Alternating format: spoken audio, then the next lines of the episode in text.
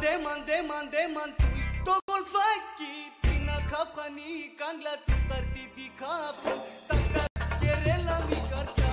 Ρε τίνο, τα κακερέλα μη καρδιά. Σόγια, τα τερέλα γιο, Παναγιά και να τυχώνενε ποτέ. Στα κακερέλα μη καρδιά. Ρε Νικήτα, ρε τίνο, στούντιο Νικήτα και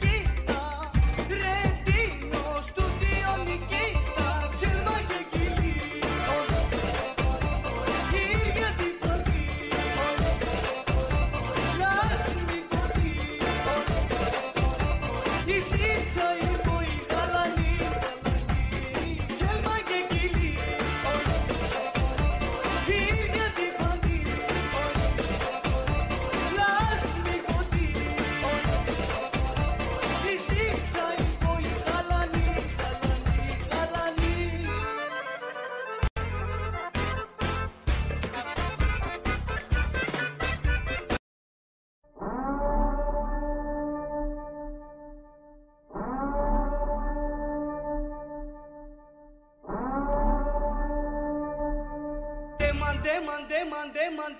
Το κολφάκι, την ακάφανη κάγκλα του ταρτιδικά που τα κακερέλα μη καρδιά.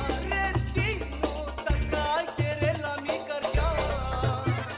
Σόγια, τα τερέλα γιο, Παναγιά και να τυχώνενε ποτέ. Στα κακερέλα μη καρδιά. Ρε Νικήτα, ρε τίνο, στούντιο Νικήτα και μαγική. Νικήτα,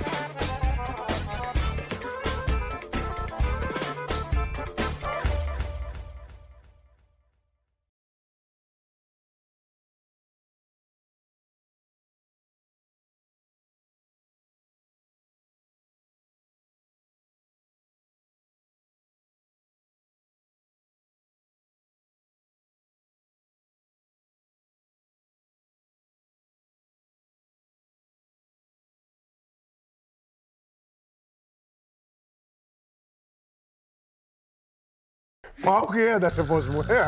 Είναι τόσο μεγαλύτερο. Είστε με τα καλά σου, τι συγκίνησε το παιχνίδι δεν πάνε. Και είναι τα παιδιά του Προέδρου, τα παιδιά του γυμναστή και κάνουν τέτοια. Είσαι underachiever ή overachiever? Α, δεν ξέρω, είμαι ευτυχισμένο. Δεν ξέρω αν μετράει αυτό. Τώρα τι να σου πω. Τα έχω κάνει όλα. Τα συμβολάκια μου τα καλά. Έχω βγει στο εξωτερικό, έχω πάρει τίτλους, έχω κάνει τσιλίε ζωή. Οπότε το γκρίνερ ψυχά, ναι, ρε, πού κάθεσαι. Έστω φτερό έξω, κρατιέται. Δεν πειράζει, να με κάτσε, πάω μέσα πέρα. Το γκρίνιο. Πού ξέρεις, τα καλύτερα έρχονται. Φίλες και φίλοι του Πεταράδες, γεια σας. Εδώ είμαστε να ζήσουμε μια μεγάλη πρόκριση όλοι μαζί με τον Γιώργο Μπόβρη. Έλα, τι κάνουμε. Ήρα πάρε παιδιά, τι είναι πιο δυνατός. Πώς το λέγα. Αλεβούζεβουά. Αλεβούζεβουά που λέει και ο μεγάλος Βαλάντης, τα λέμε σε λίγο. Βαλάντης, ναι, αυτή η ιστορία. Ωραία, να μπούμε δυνατά και να πούμε ιστορία δυνατή πριν πούμε για την επίσημη αγαπημένη έτσι. Που στο ημίχρονο θα ήταν επίσημη αποκλεισμένη. Έτσι. Βιάστηκαν κάποιοι να γράψουν. Οι προπονητές του πληκτρολογίου, Γιώργο. Όπα. Τι έγινε στις στοιχηματικά μάγκες όμως τώρα. Είμαι καλός εγώ, Διπλό ημίχρονο, σκληρή Νέα Ζηλανδία, άσο τελικό. Τι είχες πει, Γιώργο? Το είχε πει. Ακριβώς αυτό που είπα. Όποιος θέλει να τολμήσει, θα βάλει στο ημίχρονο λίγα λεφτουδάκια στην Ελλάδα και θα τα αφήσει όπως έχει. Να μην έχει άγχος. Και να πει, όπα, πάω βέρτι με μπουκάλι τώρα. Φραντζέλικο σας βλέπω. Συνεχίζουμε. Ασεγεβού, ναι. Λοιπόν, ιστορία από Βαλάντι όταν έπαιζε στον ΠΑΟΚ για να μπούμε δυναμικά. Για να μπούμε δυναμικά τώρα, γιατί έτσι πρέπει και έτσι μας αξίζει. Έτσι. 2013 ΠΑΟΚ, ΠΑΟΚ Μπούτουσνος, πρώτο μάτς EuroCup στην έδρα μας. Τότε με την ιστορία που δεν είχαμε ψηλό, έψαχνε η αγορά, είχε βγει μεγάλος μπάνες στην αγορά να βρει ψηλό. Μποχρίνιο έγραφα στα μάτια τους πόντους του, φώναζε ομάδα που κερδίζεις δεν αλλάζει. Ναι. Μακροπρόθεσμα ήρθε και το Ελλάδα, ομάδα που γαμιέται, τι κάνετε μεγάλο σούλι. Λοιπόν, που πρέπει ακόμα. Σαν κομμάτια από παζλ. Στην εξομολόγηση πρέπει ακόμα να ζητάει συγγνώμη. Ο άνθρωπος είναι η μόνη φορά που έχει βρει στη ζωή του. Όπως και να έχει, πάμε δυνατά. Και έχει έρθει αδελφός Ντρου, Χρήστος Σάιντου από Αθήνα Καρφί. Τρίτη με Μπούντουζος να δούμε μάτς και να κάτσει μέχρι Σουκού Θεσσαλονικούλα. Ένας φίλος δηλαδή από Αθήνα για να. Στο χαζόμε στο καφεδάκι μας το μεσημέρι. Αφήσα μεγάλο μαρκίζ Βαλάντης. Λέω δεν μπορεί. Έχουμε μάτς. Μπούντουζος θα μπορεί. Του λέω πάμε γρήγορα να κάνω power nap siesta. Πρέπει να τους κερδίσουμε. Όλα είναι χέρι μαλάκες που βρίζω. Εν τω μεταξύ είμαι απρέ, ξέρεις. Μόνο όποτε πνίγω από δίκιο βγάζω βρισιά. Ναι, απλά το κακό είναι ότι πνίγεσαι πολύ συχνά. Τι να κάνω, υπάρχει δικαιοσύνη σε αυτή την κοινωνία, δεν υπάρχει. Ευχαριστώ πάρα πολύ. Λοιπόν. Μήπως υπάρχουν ηθοποιοί πολύ. Πάμε και κάνω τη σιέστα μου, γιαουρτάκι με βρώμη, μέλι κλπ. Να έχω ενέργεια και κάνω το μάτι της ζωής μου. Ακόμα δεν έχω σπάσει ρεκόρ πόντων από αυτό το μάτι. 28. 28 Γιώργο. Κακός είμαι. Με τον. Πώς το λέγανε, Μπελέζε, δεν ξέρω, 2-35. Έχει παίξει και Ευρωλίγκα. Αντίπαλος, ναι. Τέλος πάντων, και είμαστε τελευταία φάση. Υπάρχει ακόμα στα highlights αυτού του μάτς, στο τέλος φαίνεται. Χάνουμε 2 πόντους. Πόπο λέω, πάει ο Βαλάντης. Φυσικά κάνει κατά τη ψυχής να πάω στο Βαλάντη. Γιατί σου λέει. Γιατί με ήττα λέει τώρα, σου λέει δεν πάω. Στην εδώ ήμουνα και μικρός, νόμιζα ότι έχει σημασία, αλλά δεν ασχολείται κανένας. Πόσο μάλλον με την Πορτογαλή θεά, φαντάζου. Δηλαδή. 37 ονοματέα είμαστε στο γήπεδο. Δηλαδή το Μαρκής παίρνει να ζούσε μόνο από αθλητές σε κάποια φάση. Έτσι ακριβώς. Και το καρφώνει DJ Κούπερ από τα 10 μέτρα και κερδίζουμε. Μπαίνει όλη η ομάδα τρέχοντας. Να πανηγυρίσουν όλοι μαζί. Και είμαι εγώ τρέχω αντίθετα και πάω στην κερκίδα και αγκαλιάζω το φιλαράκι και φωνάζουμε θα πάμε Βαλάντι, θα πάμε Βαλάντι. Λοιπόν, αυτό ήταν το σκηνικό. Και μπαίνετε μέσα στο Μαρκή στο Βαλάντι και. Και λέει καλησπέρα καβλιάριδες, ωραίος και αυτός με ποιότητα. Και τι έλεγε όταν έφυγε. Οπότε τα λέμε σε λίγο. Και επειδή αυτή η εκπομπή έχει μια ποιότητα και βγαίνει από την καλή από τα γενοφάσκια, θα πάμε να δούμε και τον Δουβίκα που χθες ανακάλυψε ότι είναι ποδοσφαιριστής, νόμιζε ότι είναι διαιτητής.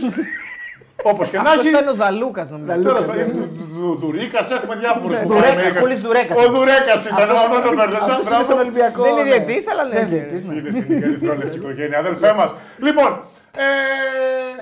Και.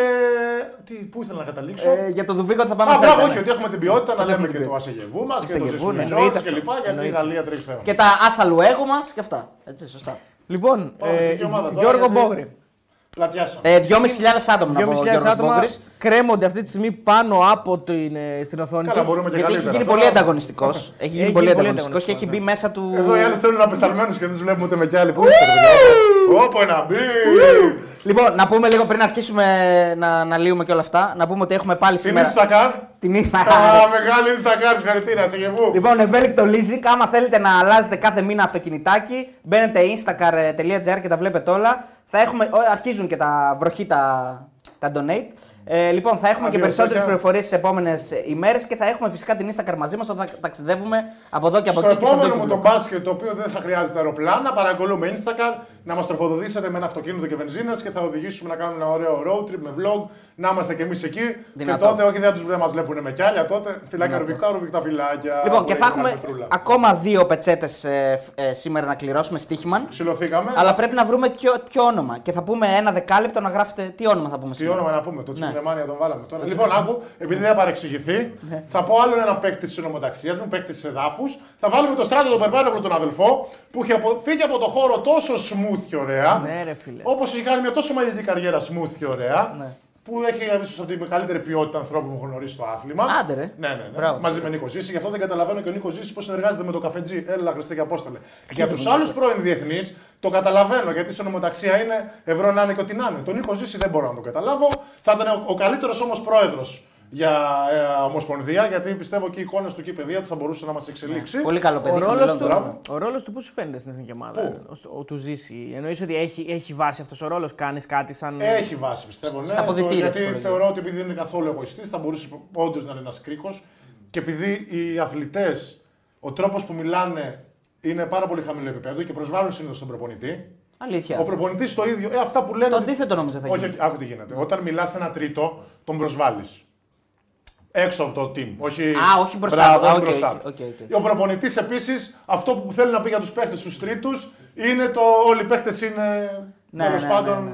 Λοιπόν, άρα ο συνδετικός κρίκος μεταφέρει τα λόγια. Ο συνδετικός κρίκος λοιπόν, αυτή τη στιγμή είναι ο Νικόλας, ο οποίος μπορεί να φιλτράρει και θα τα μεταφέρει με έναν τρόπο που θα περάσει το μήνυμα και δεν θα παρεξηγηθεί κανείς. Δεν είναι σαν και στην Κατερίνα Γιουλάκη στο τέτοιο, όπως το λέγανε εκεί πέρα, στον Αντένα που πήγαινε και έλεγε στον άλλον για να τσακώνεται μεταξύ τους. Όχι, δεν είναι. Στο ζευγάρι της χρονιάς. Θέλω το γουνάκι σου. Λοιπόν, υπάρχουν κάποια σχόλια για τον Παπαπέτρου που εντάξει σήμερα έχει κουβαλήσει, αλήθεια είναι, έχει κάνει πολύ καλή εμφάνιση. Και Άγια για άλλα παιδιά, έτσι και ο Λαριτζάκης. Νομίζω ότι ήταν στο δεύτερο μήχρονο κυρίως. Λοιπόν, βασικά, άμα δούμε το μάτς, είναι πάρα πολύ απλό. Ωραία, επειδή χαθήκαμε λίγο πριν αρχίσει, θα βάλουμε στράτος, θα είναι το hashtag για τις πετσέτες. Στράτος. Ωραία, όχι ακόμα. Θα είναι Πέρπε. Πέρπε, Γκρίκλης, κεφαλαία. Όταν ο Κράβας μιλήσει με τον Ράφα και δει πώς θα το κάνουν, θα σας πούμε, εμείς θα δώσουμε το τέτοιο, το έναυσμα. Πέρπε θα είναι για τις δύο πετσέτες, θα τις πληρώσουμε. Πετσετούλα, μπανάκι, παραλία. Και 2 ευρώ από το φίλο τον Πέτρο Μουσάδη. Άσε ρε τον Κούπερ, πώς έριξε το απόλυτο MILF story, λέει ο φίλος. Αδελφέ μου, έκανα τρομερό hustle, μου πήρε 3 μήνες, με επιμονή και υπομονή και καλή ατάκα. Δεν είναι για όλους, θα σας το περάσω από τώρα το μήνυμα. Θέλω ο καθένας να ξέρει το ταβάνι του. Εύκολο, δηλαδή. Ναι, θέλω ο καθένας να ξέρει το ταβάνι του και να στοχεύσει ανάλογα.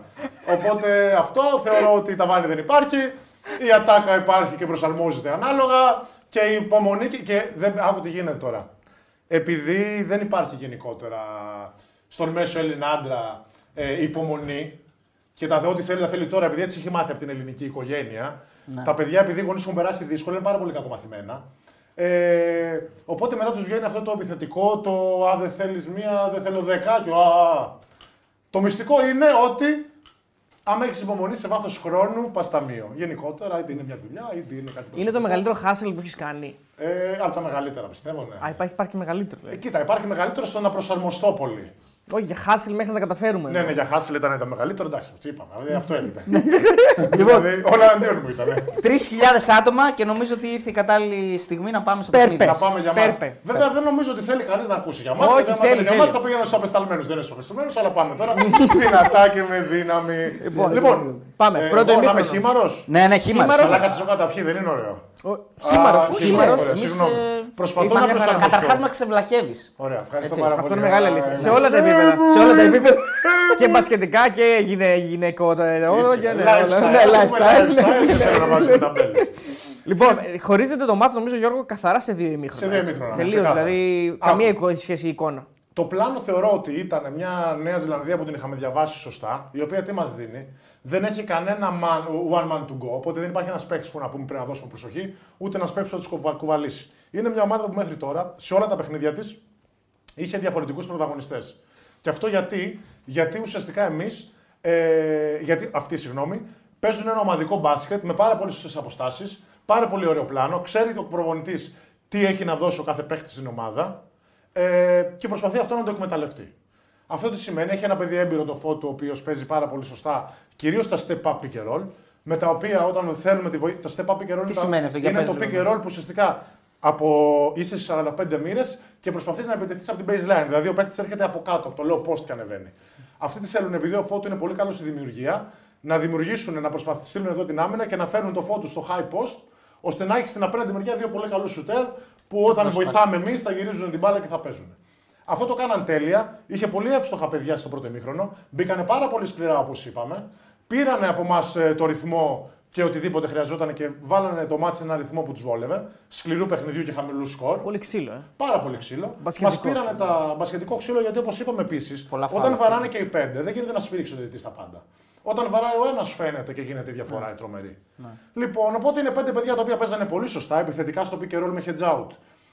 Με βοήθειες σωστές που είχαν στην αδύναμη πλευρά πάντα δύο μες στο χρωματιστό. Οπότε εμείς τι γινότανε, η πάσα που είχε να δώσει ο playmaker ήταν μόνο πολύ μακρινή. Απλά επειδή βγαίνανε επιθετικά και ξέρουν να χρησιμοποιούν σωστά τα χέρια τους, ήταν πολύ δύσκολη αυτή η πάσα. Δηλαδή πάσα στο ψηλό δεν είχε. Και εδώ πάμε στο δεύτερο κομμάτι που δεν καταλαβαίνουν, γιατί βρίζανε τον Παπαγιάννη. Δεν υπήρχε πάσα που μπορούσε να περάσει τον Παπαγιάννη, γιατί το focus της αντίπαλης ομάδας ήταν να κλείσουν το χρωματιστό.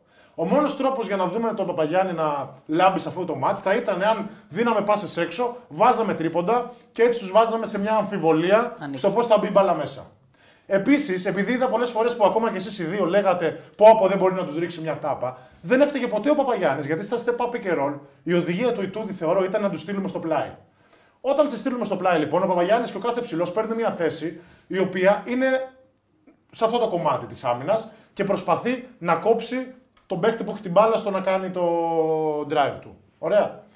Οι κοντοί όμως οι δικοί μας, προφανώς επειδή δεν ήταν συγκεντρωμένοι, τους κερδίζανε πάρα πολλές φορές από το κέντρο και ο Παπαγιάννης προσπαθούσε να καλύψει όντας 3 μέτρα πίσω ήδη γιατί ήταν σε άλλο σημείο.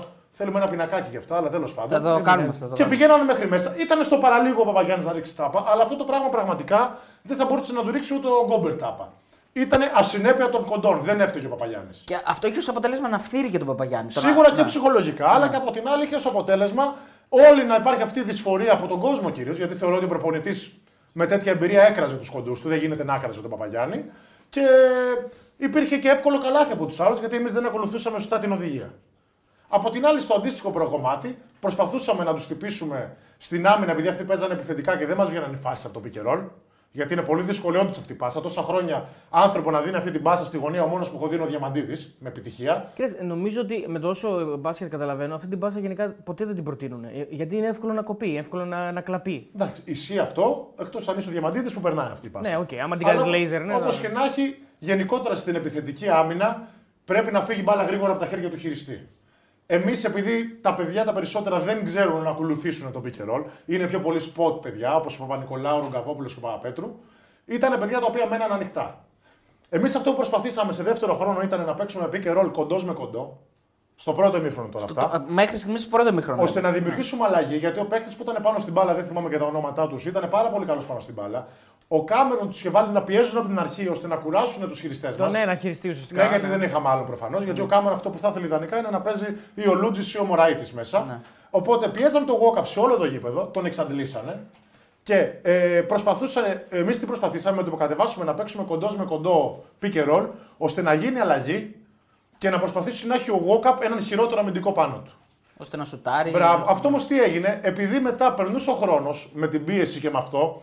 Είχε ο Γκόκα την μπάλα στα χέρια του για 7 δευτερόλεπτα και 8 στο ρολόι και βλέπαμε ένα πρώτο μήχρονο που προσπαθούσε ο Γκόκα να τα κάνει όλα και δεν φαινόταν το μπάσκετ που έχουμε συνηθίσει να παίζει αυτή η εθνική ομάδα. Το πιο team μπάσκετ. Team και ρόλων κλπ. Και οι αποφάσεις του ήταν κακές επειδή ήταν τα 7 δευτερόλεπτα, όλα αυτά. Ναι. Τι έγινε τώρα όμως, εκεί εμφανίστηκε ο Παπαπέτρου. Που καλώς εμφανίστηκε για μας, αλλά καλώς εμφανίστηκε για τη Νέα Ζηλανδία. Γιατί η επιλογή της Νέας Ζηλανδίας ήταν ξεκάθαρα: αφήνουμε τον Παπαπέτρου στη γωνία και ας χάσουμε από αυτόν. Τελικά αυτό έγινε. Αλλά το μυστικό δεν είναι καθόλου επίθεση. Δηλαδή, εγώ αυτό που είδα σε ένα δεύτερο εμίχρονο, που άλλοι πληρώνονται και είναι speaker στην τηλεόραση, αλλά δεν ξέρουν να το πούνε. Συγγνώμη στον συνάδελφο πλέον, αλλά. Να είχαμε να λέγαμε τώρα, πραγματικά δεν ξέρετε τι βλέπετε. Καλά τα παρατσούκλια, καλά που τρώγαμε μικρή και να τα γεμιστά μου αρέσουν με κοιμά. Αλλά οκ, πρέπει αυτή. Α, συγγνώμη για παρένθεση τώρα. Ναι. Πρέπει αυτή η μονιμότητα σε κέρυες θέσεις οι οποίες προϋποθέτουν εξέλιξη, όπως είναι η τηλεόραση, το σχόλιο, όπως είναι ακόμα και τα σχολεία, να πάψει να υπάρχει και κάποιος να ελέγχει και να βλέπουμε ότι υπάρχει μια παιδεία βάσει σε αυτό που κάνουμε. Πώς βλέπουμε κάποιες δασκάλες με αντιλήψεις του 50 να υπάρχουν σε σχολεία και ουσιαστικά η παιδεία στη νέα γενιά να είναι πάρα πολύ παλαιωμένη. Το ίδιο πρέπει να ισχύει και στον αθλητισμό. Δεν γίνεται ήδη παρουσιαστές να παρουσιάζουν τένις, στίβο, μπάσκετ, ποδόσφαιρο και να τα ξέρουν όλα. Ας βάλουμε άτομα που ξέρουν να συζητήσουν για κάτι, γιατί πραγματικά βλέπω και αυτά που άκουγα μου ήθελαν να μου πέσουν τα αυτιά. Λοιπόν, το μάτς γύρισε γιατί η Εθνική Ελλάδος έπαιξε. Εδώ είναι η κάμερά μου. Η Εθνική Ελλάδος έπαιξε αλλαγές. Στις αλλαγές τι γίνεται λοιπόν, μάγκες? Σταματάει να υπάρχει το ομαδικό παιχνίδι που παίζει η Νέα Ζηλανδία. Και επειδή η Νέα Ζηλανδία δεν έχει ένα παίχτη του go-to. Αναγκάστηκε να χάσει τελείως το παιχνίδι της, να βγάλει το Φωτού έξω με τα short roll, γιατί ο Φωτού επειδή δεν σουτάρει και δεν μποστάρει δεν ήταν καθόλου χρήσιμος πλέον. Εμείς παίζαμε με πεντάρι, Θανάση και Παπανικολάου και Παπαπέτρου, Παπανικολάου, ψηλό σχήμα, Walkup, αλλάζαμε σε όλα. Βγάλαμε το Ργκαβόπουλο και άλλα παιδιά. Κοντό σχήμα. Κοντό σχήμα. Όχι, ψηλό σχήμα στο μέσο όρο. Τι θέλω να σου εννοώ. Ήταν όλα από τα παιδιά μιας κοψιά. Οπότε μιας κοψιάς, στην αλλαγή δεν. Ήταν όλοι πάνω από 2 μέτρα, παιδί μου περίπου. Ναι, ναι, ναι. Είναι ψηλά αυτό παιδιά. Είναι ψηλό σχήμα. Ναι, ναι. Δεν εννοώ έχουμε τους δεινόσαυρους. Εννοώ ότι βάλαμε παιδιά τα οποία στην αλλαγή δεν φαίνεται η διαφορά στο μισό. Μπορεί να μαρκάρουν όλοι όλους. Μπράβο, αυτό ακριβώς. Και έτσι σταματήσαμε το ομαδικό παιχνίδι της Νέας Ζηλανδίας. Οπότε πνιγήκανε. Τους αναγκάσαμε με αυτή την άμυνα επειδή δεν είχαν να γυρίσουν την μπάλα να αρχπάνε στο 1-1. Στο 1-1, όπως είδαμε, επειδή δεν το είχαν, πέφτανε στις γραμμές. Να. Δηλαδή πήγα μια φορά, θέλω να δω να την έχουν βάψει 2 φορές. Δεν γίνεται. Ναι, η αλήθεια είναι ότι όταν φάνηκε ότι πρέπει να, πρέπει να πάει το παιχνίδι σε βαθμό απόφασης επιθετικού ταλέντου, ας πούμε, εκεί υστερήσαμε. Εκεί τους οδήγησα. Μα και αυτή ήταν η απάντηση στην αρχή. Εγώ δεν καταλαβαίνω γιατί δεν το έκανα από την αρχή έτσι. Ναι. Αυτό ήταν το ερώτημά μου. Γιατί, οκ, μπορείς να πεις ότι άμα το κάνω από την αρχή, κάποια στιγμή θα βρουν λύσεις άλλες ομάδες. Γι' αυτό και η ζώνη, οι αλλαγές δεν είναι για όλο το μάτι. Αλλά η Νέα Ζηλανδία δεν μπορούσε να βρει επιλογές. Γιατί δεν είχε παιδιά τα οποία έχουν το ταλέντο και μπορούν στις αλλαγές να πούνε ανοίξτε, να δημιουργήσουν ρογμή, να τραβήξουν βοήθεια. Είναι ακριβώς αυτό που σας είπα για τον Παναθηναϊκό. Για να έχεις μια ομάδα 22 εκατομμυρίων, στην αλλαγή δεν έχει ούτε ένα παίχτη που να δημιουργεί ρογμές. Άρα, όταν παίζεις με αντίστοιχη ομάδα ίδιου επίπεδου, όπως είναι ο Ολυμπιακός ή όπως είναι η Μπαρτσελώνα ή όπως είναι ομάδες που στην αλλαγή δεν θα εκτεθούν, ποιος θα δημιουργήσει για αυτή την ομάδα? Ενώ γι' αυτό χρειάζεται οπωσδήποτε, είπα, ένα παίχτη. Σε εμάς ποιος δημιούργησε τη ρογμή? Σε εμάς ποιος δημιούργησε τη ρογμή? Ναι. Επιθετικά. Ναι. Μα δεν ήταν επιθετικό το τέτοιο. Ήταν το αμυντικό το. Ήταν ότι οι άλλοι πνιγήκανε και κάναν πάρα πολλά λάθη και εμείς βγάλαμε εύκολους πόντους. Και δεν είχαν αυτό το παίκτη να δημιουργήσει τη ρογμή. Και μετά, όπως είπαμε και στο προηγούμενο, βάλαμε μεγάλα σουτ με το Λαρετζάκι που προφανώς μπορεί να το κάνει. Ο Παπαπέτρου που είχε βρει έναν αριθμό και συνέχισε. Ο Walkup που τον αφήναν λίγο παραπάνω, το έβαλε σε αυτό. Το small ball που ακούσαμε και μας το είπες και εσύ, τι ακριβώς είναι? Δηλαδή αυτή η επιλογή του Ιτούδη να. Είναι αυτό που λέμε ότι έβαλε μέσα. Παράδειγμα, ο Παπαγιάννης δεν έχει παιχνίδι μέσα από το χρωματιστό. Ο Παπαγιάννης είναι ένας παίχτης ο οποίος στην ομάδα δουλεύει τέλεια, ο οποίος κόβει καλά, τρέχει το γήπεδο, μπορεί να παίξει αλλαγές, μπορεί να μπλοκάρει, μπορεί να κάνει χίλια πράγματα, να παίξει τρομερά το pick and roll. Άμα αλλάξουν όμως και τα άλλα παιδιά έχουν δυνατά παιδιά στην αλλαγή, αυτό που είπα παράδειγμα για τον Παναθηναϊκό ότι έχει τον Παπαπέτρου στο 3, είναι μεγάλη αβάντα γιατί στη τριπλή αλλαγή δεν έχει κανείς ουσιαστικά πλεονέκτημα ψηλός με τον Παπαπέτρου μες στο καλάθι. Ωραία. Οπότε τι γίνεται, αναγκαστικά εμείς τον Παπαγιάννη δεν μπορούσαμε να τον εκμεταλλευτούμε. Όσο τον είχαμε στο παρκέ. Τον φθήραμε, ναι. Τον φθήραμε, δεν είναι ότι τον φθήραμε εμείς. Είναι ότι οι αντίπαλοι μπορούσαν να παίξουν το παιχνίδι τους. Γιατί ο Παπαγιάννης μπορεί να παίξει αλλαγή, την οποία δεν την κάναμε μαζί του, αλλά το hedge out που προσπαθήσαμε να κάνουμε δεν μπορεί να το κάνει. Ναι. Εκτίθεται. Ναι. Θα βγει καλά, αλλά δεν μπορεί να γυρίσει καλά. Οπότε ήμασταν σε μια ανισορροπία γενικότερα αμυντικά. Γυρνούσαμε εμείς να βοηθήσουμε. Είχαμε και weak side παιδιά από όπως ο Θανάσης που βγάζει ενέργεια, αλλά δεν καταλαβαίνει πότε πρέπει να δώσει βοήθεια ή όχι. Δηλαδή, εγώ είμαι προπονητής, το Θανάση θα τον έβαζα στη γωνία πάντα και θα προσπαθούσα να τον κάνω να τραβήξω βοήθεια. Γιατί θα πάει για την τάπα. Και θα βλέπα πάντα την μπάσα στη γωνία. Και να επιτεθώ μετά σαν τον Μπαρτζόκα στο close out. Όπως και να έχει, προσαρμοστήκαμε, βγάλαμε τον Παπαγιάννη γιατί για μας ήταν φύρα πιο πολύ αμυντική, όχι στο σύνολο της ομάδας, όχι προσωπική. Δεν έφταιγε ο παιδί που τρώγε τα καλάθια. Τα καλάθια που είχε φάει είναι επειδή οι κοντοί της αντίπαλης ομάδας πηγαίναν αντίθετα. Δεν ακολουθήσανε την εντολή του προπονητή. Ξεκάθαρα. Ωραία. Και παίξαμε αλλαγές. Όλοι ξέραν πού θα είναι. Οι αλλαγές τι σου κάνει? Δεν χρειάζεται τα παιδιά να έχουν αντίληψη αμυντική. Με τις αλλαγές, επειδή ο καθένας είναι στον παίκτη του, ναι, τελειώνει. Του λες, ντυνάει στον παίκτη σου, τέλος. Ναι. Άρα τι γίνεται με τον ντυνάει στον παίκτη σου, δεν χρειάζεται να σκεφτώ. Τώρα πάω, βοήθεια, τώρα δεν πάω. Αναλαμβάνω ένα ρόλο και τελείωσε. Τέλος. Ναι. Δηλαδή δεν έχει πολλή πληροφορία. Την πληροφορία, καλώς και κακώς, δεν την παίρνουν όλα τα παιδιά. Το έχω δει σε όλα τα επίπεδα. Προφανώς όσοι δεν τα παίρνουν, παράδειγμα, τώρα δεν έχει παίξει ο Γιαυτόκας, ο καλύτερος σέντερ της Ευρώπης τότε με τον Μπράτοβιτς, επειδή δεν μπορούσε να συλλέξει πληροφορία. Σε έναν προπονητή και ένα μπάσκετ, το οποίος είναι μόνο πληροφορία. Ναι. Δεν χρειάζεται τίποτα, αλλά μπορεί να μπορείς να κουνηθείς. Είσαι... Δηλαδή αυτό που θέλω, παράδειγμα τώρα. Ναι. Γιατί έχουμε ενθουσιαστεί για το Λεσόρτ. Ναι. Ο Λεσόρτ είναι ένας παίκτης EuroCup, ο οποίος πότε φάνηκε, μόνο πέρσι. Επειδή είχε ένα προπονητή που του έλεγε ακριβώς τι πρέπει να κάνει. Ο Αταμάν αυτό δεν μπορεί να του το κάνει και να του δώσει λεπτομέρεια ακριβώς. Άρα θα δούμε το Λεσόρτ της Παρτιζάν, ή θα δούμε το Λεσόρτ που είδαμε στη Μάλαγα και στις προηγούμενες ομάδες του, που ήταν χαμένος γιατί δεν ήξερε που πρέπει να πάει. Ο Λεσόρτ στην Παρτιζάν είχε τον Μπράντοβιτς όλη την θητεία του. Ναι.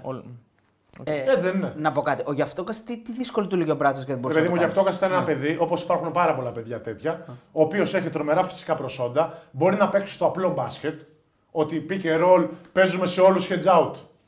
Μία πληροφορία στην άμυνα. Κάνουμε αυτό. Ένα σύστημα.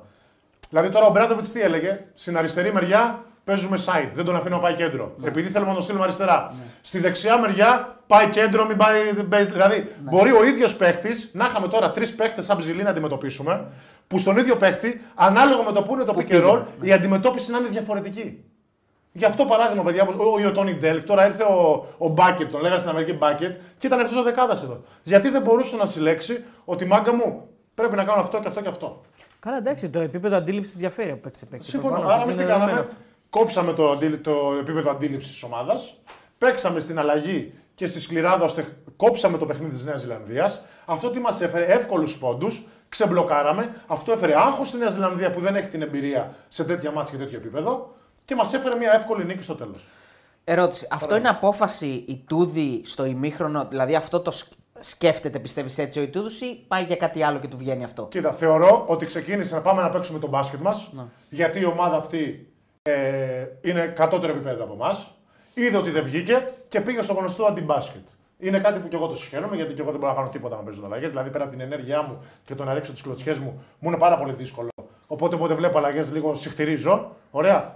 Είναι ένα παιχνίδι επίσης το οποίο χαμηλώνει πολύ το σκορ και έτσι έπρεπε να γίνει. Και γι' αυτό είδαμε. Οπότε, μια παρένθεση λοιπόν που έχουμε ενθουσιαστεί με τον Ργκαβόπουλο, σήμερα μας έδειξε ότι δεν είναι έτοιμος για αυτό το επίπεδο. Η Αμερική δεν ασχολιόταν στην άμυνα, αλλά το επίπεδο της Ευρωλίγκα σε κάθε μάτσα έχει τέτοιο ξύλο. Τώρα που φάγει ξύλο, δεν φάνηκε πουθενά. Πρέπει να ασχοληθεί, να γίνει πιο σκληρός και πιο δυνατός, γιατί τα μάτς πρωταθλήματος και τα μάτς τώρα που δεν δίνουν βάση τόσο στην έμφαση και στο σκάουτινγκ, γιατί η Νέα Ζηλανδία έδωσε τρομερή έμφαση στο σκάουτινγκ, έδειξε ότι δεν είμαι για αυτό το επίπεδο. Κοιτάξτε, νομίζω ότι η Νέα Ζηλανδία μας. Εντάξει, είναι και μικρός, αλλά όπως και να καταλαβαίνεις. Εντάξει, είναι ένα παιδί το οποίο στηρίζεται κυρίως στο επιθετικό του ταλέντο, είναι γνωστό αυτό. Εντάξει, το ξέραμε από πριν δηλαδή. Το ναι, αλλά η ιδέα ότι το επιθετικό ταλέντο με το που έφαγε ξύλο περιορίστηκε. Και με που άλλη ομάδα είχε ένα πλάνο. Στην Ευρωλίγκα δεν υπάρχει ομάδα πλέον που πει απλά πάμε να παίξουμε. Όχι, έχει ξύλο σε κάθε μάτι. Ευχαριστώ, δεν είναι όλες οι ομάδες καλές. Προφανώς έτσι. Ακόμα και που με το βίντεο και με το Synergy και με όλα αυτά που έχουν φτάσει σε πάρα πολύ ψηλό επίπεδο, δεν σου δίνουν τίποτα εύκολο. Ξέρω κάθε παίκτης τι μπορεί να κάνει. Νομίζω ότι η Νέα Ζηλανδία μας διάβασε καλά, μας σεβάστηκε επίσης πάρα πολύ. Νομίζω ότι και μόνο στο όνομα Ελλάδα, δηλαδή ήταν λίγο κάτι, τους έβγαζε ένα δέος, από την άποψη όμως του κινήτρου. Δηλαδή ότι μας διάβασε καλά. Δεν μας έχουν νικήσει και ποτέ, ίσως. Ναι, δεν ξέρω στα στατιστικό τώρα, το είπε και ο Χαλβατσιώτης όντως. Ναι. Από την άποψη όμως ότι έχω κίνητρο να τον κερδίσω, αλλά τον σέβομαι κιόλας και τον διάβασα καλά. Δηλαδή γι' αυτό νομίζω ότι κλείνει όμως όντως. Δηλαδή κουράζει το Walkup στον πρώτο μήχρονο πάρα πολύ. Βέβαια ο Walkup έχει παίξει 38 λεπτά σχεδόν. Μα η ομάδα έχει 3-4 παίχτες που πρέπει να παίξουν 33 λεπτά μήνυμου. Walkup, ο Παπαγιάννης, δεν ξέρω ποια λέει, ο Παπαπέτρου. Ο Παπανικολάου, ίσως μπορεί να πει. Ο Παπανικολάου, δηλαδή είναι τρία παιδιά που δεν πρέπει να βγαίνουν από το παρκέ. Δεν γίνεται, δεν έχουμε επιλογές. Καλός ή κακός τώρα. Δηλαδή... Και νομίζω ότι φάνηκε για ακόμα ένα μάτς, γιατί λίγο που. Έτσι, δεν πρόλαβα να δω όλα τα υπόλοιπα της Νέας Ζηλανδίας, αλλά αυτά που είδα λίγο. Εμένα, Γιώργο, μου φάνηκε στο δεύτερο μήχρονο ότι αυτοί κουράστηκαν πάρα πολύ. Δηλαδή ότι είναι δεν ήταν. Άκουσα να σου πω. Δεν είχαν ανάσες. Δεν είναι ότι κουράζεσαι τόσο. Τι θέλω να σου πω. Όταν όλα πάνε καλά και όταν μπαίνει στο zone που λένε. Στο πρώτο μήχρονο ήταν στο zone. Βάζανε τα καλάθια και είχαν αυτή την αδρεναλίνη, που με αυτή την αδρεναλίνη πραγματικά δεν κουράζεσαι ποτέ. Όταν όμως τα πράγματα δεν βγαίνουν και βάζεις το μυαλό να σκεφτεί, όλα αυτά παγώνουν και σε κουράζουν. Καταλάβεις τι γίνεται. Είναι το overthinking που σε κάνει να μην έχεις την ενέργεια. Δεν είναι τόσο κούραση. Δηλαδή την ίδια απόσταση. Η επόμενη φάση που σκέφτεσαι μήπως γίνει αυτό τώρα. Ένα πείραμα που είναι πάρα πολύ απλό στο overthinking είναι ότι την ίδια απόσταση άμα κάνεις απλά περπατώντας. Με περπατώντας να πας τετράγωνο-τετράγωνο στο πεζοδρόμιο που θα σκέφτεσαι να πατάς μέσα, ήταν ένα πείραμα που έχουν κάνει που δείχνει πόσο πιο πολύ σε κουράζει το ότι εσύ σκέφτεσαι που θα πατήσεις με το απλά να περπατήσεις. Ναι. Είναι κάτι αντίστοιχο στο μπάσκετ. Ότι τι γίνεται, όταν σου πάνε όλα καλά, δεν σκέφτεσαι τίποτα. Όλα βγαίνουν, τρέχεις, κάνεις, δείχνεις, έχεις μια αδρεναλίνη. Μια αδρεναλίνη, η οποία με το που αρχίσεις και κάνεις το overthinking, όλα παγώνουν, όλα γίνονται πιο αργά. Οι ανάσες σου γίνονται πιο βαριές, στεγνώνει το στόμα.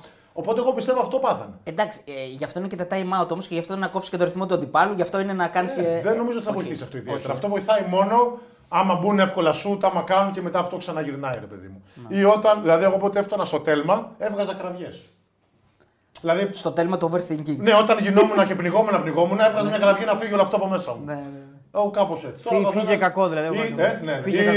Θυμάμαι παλιά στην Ισπανία που έχω φύγει από το κλίμα το ελληνικό με τα τύμπανα και αυτό. Την πρώτη μου χρονιά, στο ζέσταμα για να βρω λίγο το ρυθμό μου και να γουστάρω, τραγουδούσα συνθήματα ομάδων. Υπάρχει αντίστοιχο βίντεο κάπου. Άλλων ομάδων. Γενικότερα, ελληνικών ομάδων. Έβαζα τις ομάδες μου το όνομα μέσα για να μην είμαι τόσο γραφικός.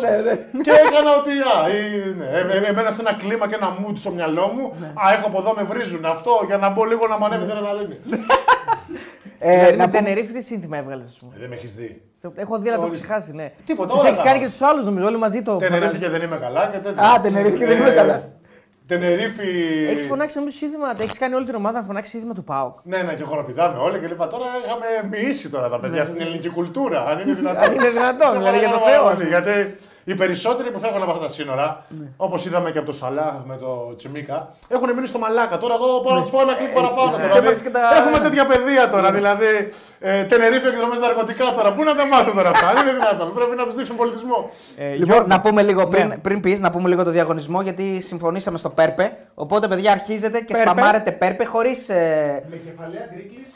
Με κεφαλαία γκρίκλης χωρίς hashtag. Πέρπες σκέτο για να πάρετε μέρος στην κλήρωση για 2 πετσέτες θαλάσσης στοίχημαν, η οποία κλήρωση θα γίνει στο τέλος του live αυτού.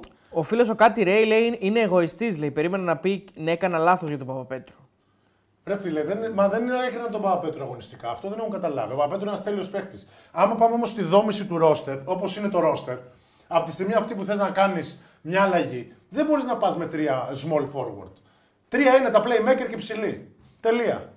Άρα, στο Παπανικολάου, Ργκαβόπουλος, Παπαπέτρου, άσχετα αν τώρα και καλά επειδή μας βόλευε βαφτίσαμε τον Ργκαβόπουλο διάρρη, δεν είναι διάρρη. Να πω και το Θανάση που παίζει και αυτός. Ο Θανάσης τον έχουμε πάρει στα 4. Okay. Ωραία. Εγώ μιλάω για τριάρια αυτή τη στιγμή. Έπρεπε να κοπεί, άμα ήθελες να πας την επόμενη μέρα, έπρεπε να κοπεί ο Παπαπέτρου. Ο αρχηγός δεν μπορεί να κοπεί. Για χείρους δυο λόγους και δεν είναι πέρα από το αγωνιστικό και το εξωγωνιστικό κομμάτι. Τον έχω ζήσει στον Κώστα στα πολιτήρα, ξέρω πώς είναι, προφανώς το βλέπει και ο Ιτούδης. Καλά, έρχεται και από καταπληκτική χρονιά. Το άλλο είναι να κοπεί ο Ργκαβόπουλος. Άρα, από τη στιγμή που η εθνική ομάδα δεν έχει να παρουσιάσει κάτι σε αυτό το Μουντομπάσκετ, κακά τα ψέματα, δεν γίνεται τώρα να χαιρόμαστε που κερδίσαμε τη Νέα Ζηλανδία και την Ιορδανία. Είναι ντροπή καν που το συζητάμε. Ωραία. Και δεν είναι καν επιτυχία, γιατί σίγουρα θα το περάσουν σαν επιτυχία. Γιατί θα πούνε με την ομάδα όπως ήταν και με το ρόστερ, είναι επιτυχία το ότι περάσαμε στους 16. Ούτε καν, αν είναι δυνατόν. Τώρα, εθνική ομάδα που δεν είναι μέσα στην οκτάδα, δεν είναι επιτυχία. Άμα μπουν στην οκτάδα, είναι normal. Η επιτυχία είναι η τετράδα. Κάτσε, για μένα. Normal με αυτό το ρόστερ. Εγώ σου λέω γενικότερα σαν εθνική Ελλάδος. Δεν πρέπει να βλέπουμε όμως και επιμέρους. Ποιοι παίκτες ήρθαν. Αυτό σου λέω, όπως και να έχει όμως. Δεν μπορούμε να πούμε επιτυχία το ότι μπήκαμε στους 16. Όχι αυτό, αλλά αν περάσει. Σε ποιες ελλείψεις, δηλαδή, εμείς τι να κάνουμε τώρα εδώ πέρα που παίζουμε χωρίς το Ράφα σήμερα. Μεγάλη Ράφα μας, αδελφέ μας, αυτή και την απώλεια.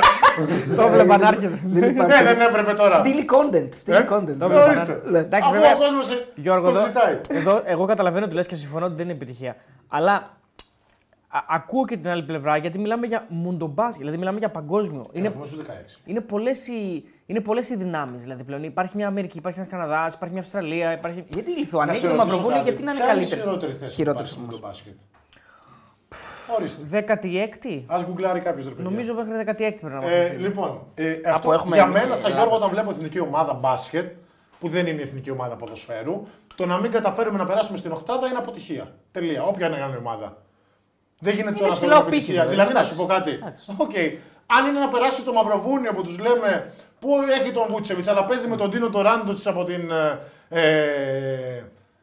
τη Σαραγώσα και που είναι Σταρ τώρα εκεί και άλλα 5 παιδιά τα οποία παίζουν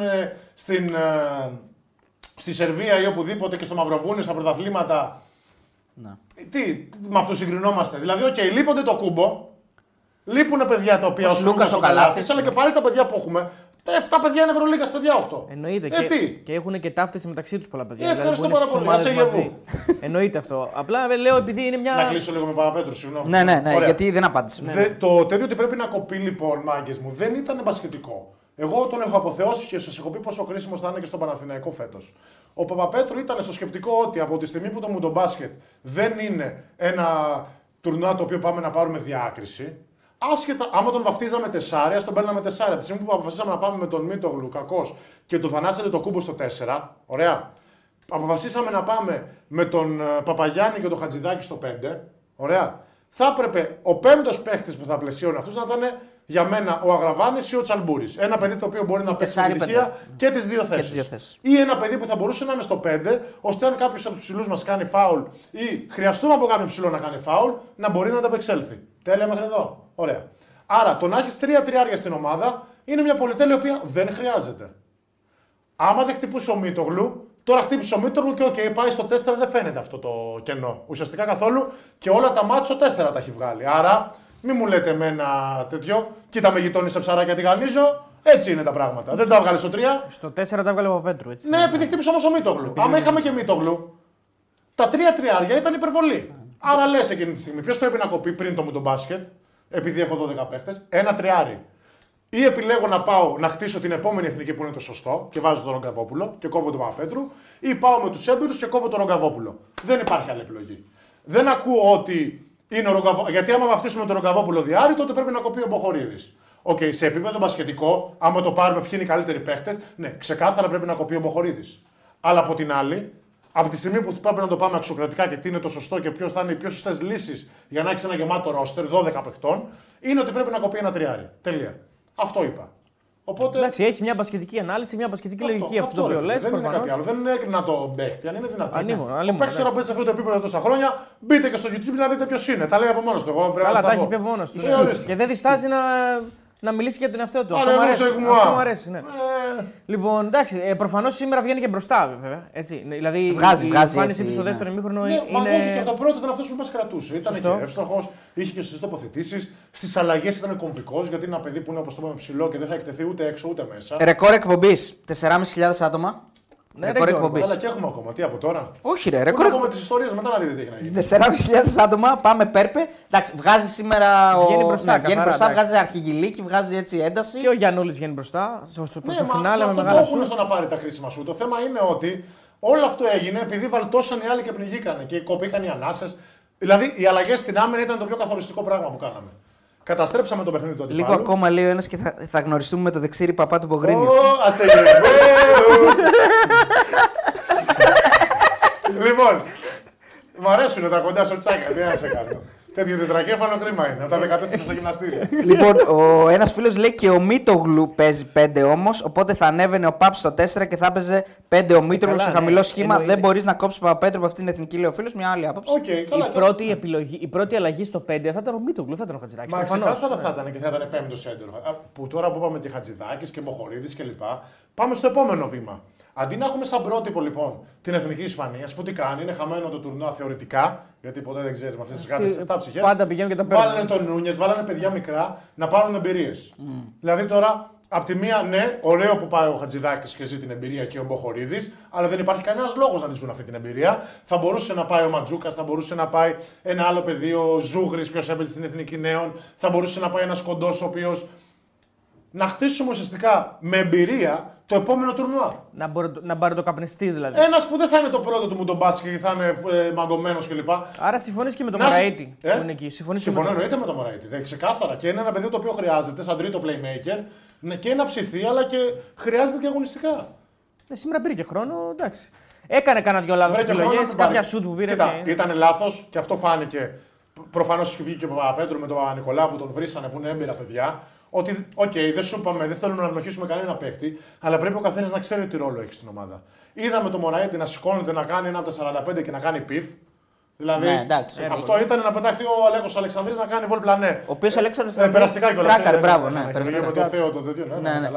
Ο οποίος μετά ξαναπαίρνει σουτ. Αν και έχει πάρει κάτι θέσεις κοινωνικές οι οποίες δεν μας χαρακτηρίζουν ιδιαίτερα, πιστεύω και εσάς το ίδιο. Όπως και να έχει, έχουμε τρομερές χαρές από τον Αλέκο. Τα μυαλά αλλάζουν, οι ομάδες αλλάζουν.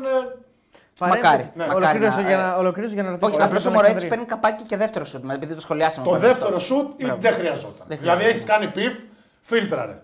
Άμα δεν είναι τα τελευταία 2 δευτερόλεπτα, τι λέγαμε χθες για τον Ζωή τον Γαράμπελα. Είσαι τρίτο playmaker, τι πρέπει να γίνει. Ποτέ λάθος, να λειτουργεί η ομάδα σωστά και να παίξεις καλή άμυνα. Σουτ θα πάρεις μόνο στα τελευταία δευτερόλεπτα. Τελεία. Και είσαι χρήσιμος. Αυτό του παίχτη, το να βάλω πόντους για να φανώ χρήσιμος, είναι ό,τι πιο ηλίθιο. Αυτό μόνο θα σε κρίνει ο κόσμος που πραγματικά δεν καταλαβαίνει τι βλέπει. Θεωρώ ότι ο Ιτούδης και όλοι οι προπονητές αυτού του επίπεδου, δεν θα πω Α1, θα πω αυτού του επίπεδου, γιατί στην Α1 να είναι το να νι. Νύχτε ρίξε κεραυνό που λέει η Βάνο, το λέγε, ποιο το λέγεται. Λοιπόν, καταλαβαίνουν ότι κάνεις τη δουλειά. Κάνεις τη δουλειά, τελεία. Να είναι ευχαριστημένος ο προπονητής. Γι' αυτό εγώ εκνευρίζομαι με παιδιά που θέλουν να φύγουν να πούνε. Α, θέλω να φύγω από τον Ολυμπιακό, θέλω να φύγω από τον Παναθηναϊκό, να πάω κάπου να παίξω. Να παίζω, ναι. Μαλάκες, πραγματικά θέλετε να πάτε κάπου να κάνετε ένα βήμα πίσω, να παίξετε. Γιατί για να ξαναπάτε ξανά στον Ολυμπιακό και Παναθηναϊκό. Δηλαδή είστε εκεί και σε αυτό εμένα το μεγάλο παράδειγμα είναι ο Παπαπέτρου. Που έπαιζε, δεν έπαιζε, δούλευε σαν το σκύλο και πήγε ταμείο μέσα από την ομάδα. Το ίδιο χρονικά θα του έκανε το να φύγω και να ξαναγυρίσω, μπορεί να μην γυρίσει και ποτέ, γιατί μπορεί να πέσει στον Βαγγέλη Αλεξανδρή και στον Ντομινίκ Τζέιμς στον Άρη και να μην ακουμπάς τόπι και να τρέξει σαν το τρόλι. Υπάρχει και αυτό. Αλλά καλύτερα να είσαι εκεί και να κάνεις τα πάντα σωστά και να εκτιμηθείς, παρά να πεις πάω να φύγω για να με εκτιμήσουν. Γιατί 90% μάντεψε. Εντάξει, μπορεί κάποιοι όμως, εσύ Γιώργο, να θέλουν απλά να γίνουν και τα πρόσωπα μιας ομάδας. Δεν νομίζω ότι είναι αυτό, αλλά. Λέω μπορεί. Απλά εγώ τώρα ένας παίκτης ο οποίος δεν παίζει στον Ολυμπιακό μπορεί να γίνει πρόσωπο του Ρεθύμνου, του Προμηθέα. Μπορεί να είναι αυτή η ψυχοσύνθεσή του όμως. Επειδή δεν καταλαβαίνεις.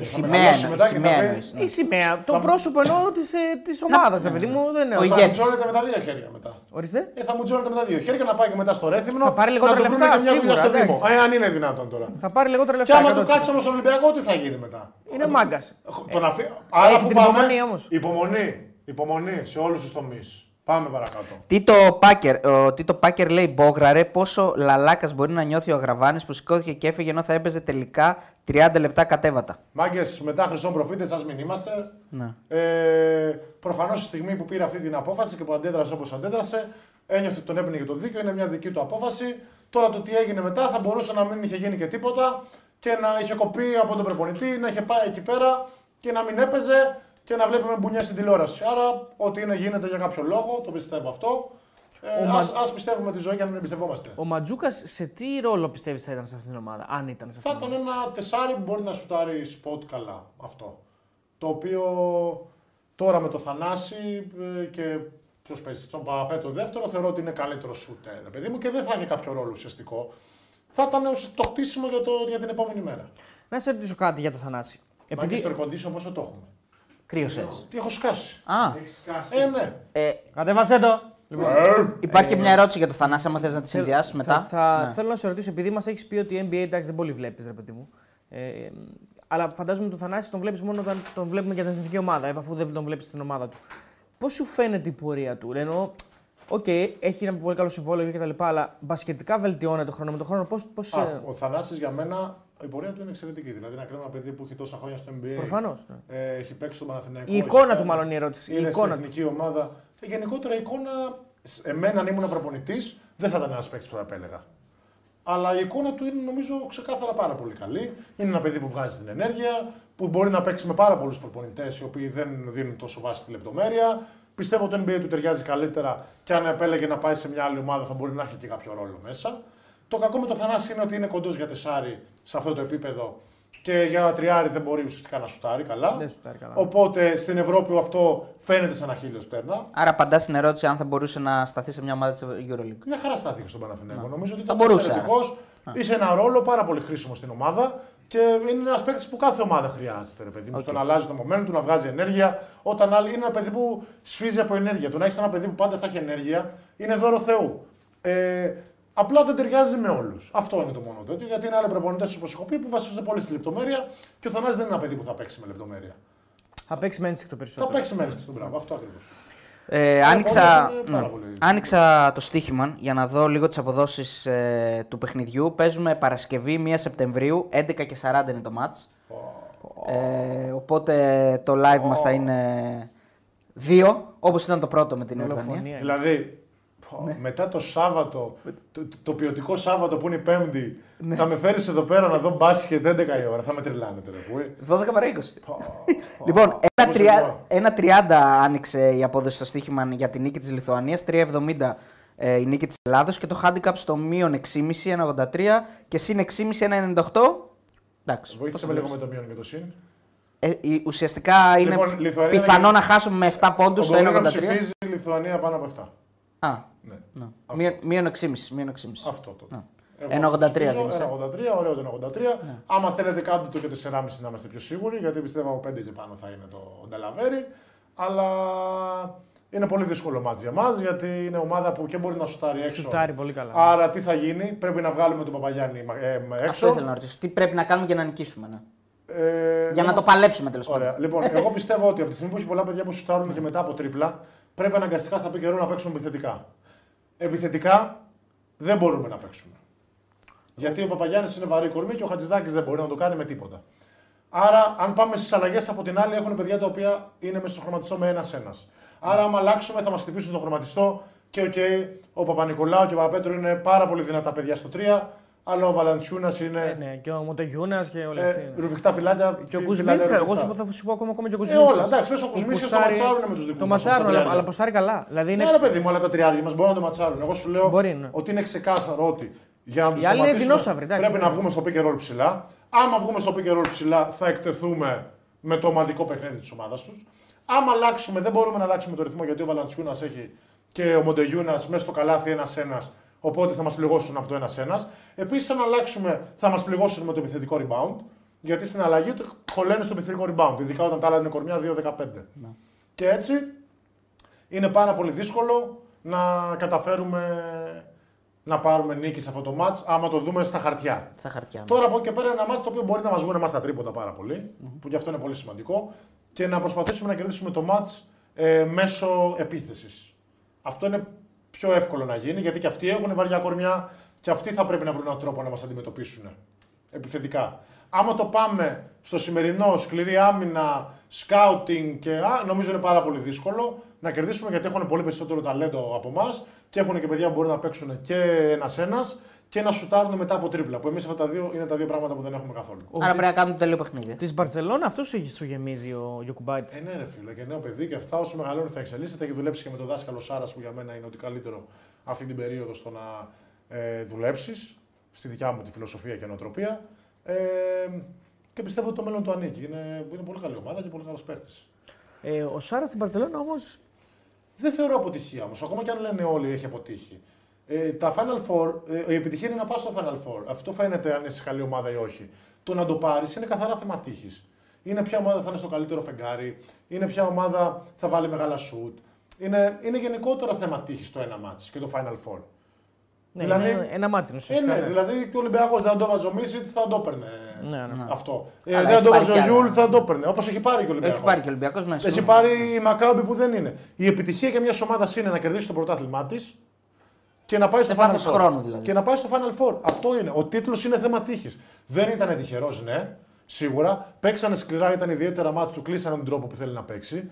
Προσπάθησε με κλειστά μάτς να τα πάρει, δεν τα κατάφερε. Αλλά σε όσα μάτς ήταν πραγματικά ποια ομάδα είναι καλύτερη, που δεν σημαίνει σε ένα μάτς αποκλείομαι, είναι best of 5, τα πήρε όλα. Το πρωτάθλημα τους γλέντισε. Στα play-off τους γλέντισε. Στην κανονική περίοδο τους γλέντισε. Εγώ εκεί κρίνω έναν προπονητή. Mm. Τώρα στο μάτς, okay, καταλαβαίνω ότι η EuroLeague είναι ο στόχος και θα πρέπει να είσαι έτοιμος να την πάρεις, αλλά πραγματικά πιστεύω είναι μόνο ψυχολογική διαχείριση και τύχη αυτό το. Εντάξει, εκεί δεν είναι και διαφορά όμως από ανθρώπους όπως ο Μπράτοβιτς που πάει και τα παίρνει ή όπως ο Αταμάνης που πήρε. Κατάλαβε σου λέω, εκεί χτίζεις και το μύθος σου λίγο σαν winner. Οκ, σίγουρα χτίζεις το μύθος σαν winner, απλά άμα το δούμε με λογική. Θεωρώ θα γίνει, ότι... θα έρθει κάποτε. Ναι. Πέρα ότι θα έρθει, ότι είσαι πετυχημένος, δεν είσαι αποτυχημένος. Ναι. Δεν ναι. Μια διοίκηση και ο κόσμος να σε κρίνει αποτυχημένο όταν έχεις πάρει πρωτάθλημα και στο Final Four. Ναι. Τελεία. Λοιπόν, Μπογρίνιο, να σε να σε βοηθήσω και να σου ανεβάσω την ψυχολογία ενημερώνοντας σε ότι το μάτσο τελικά είναι στις 4 παρά 20.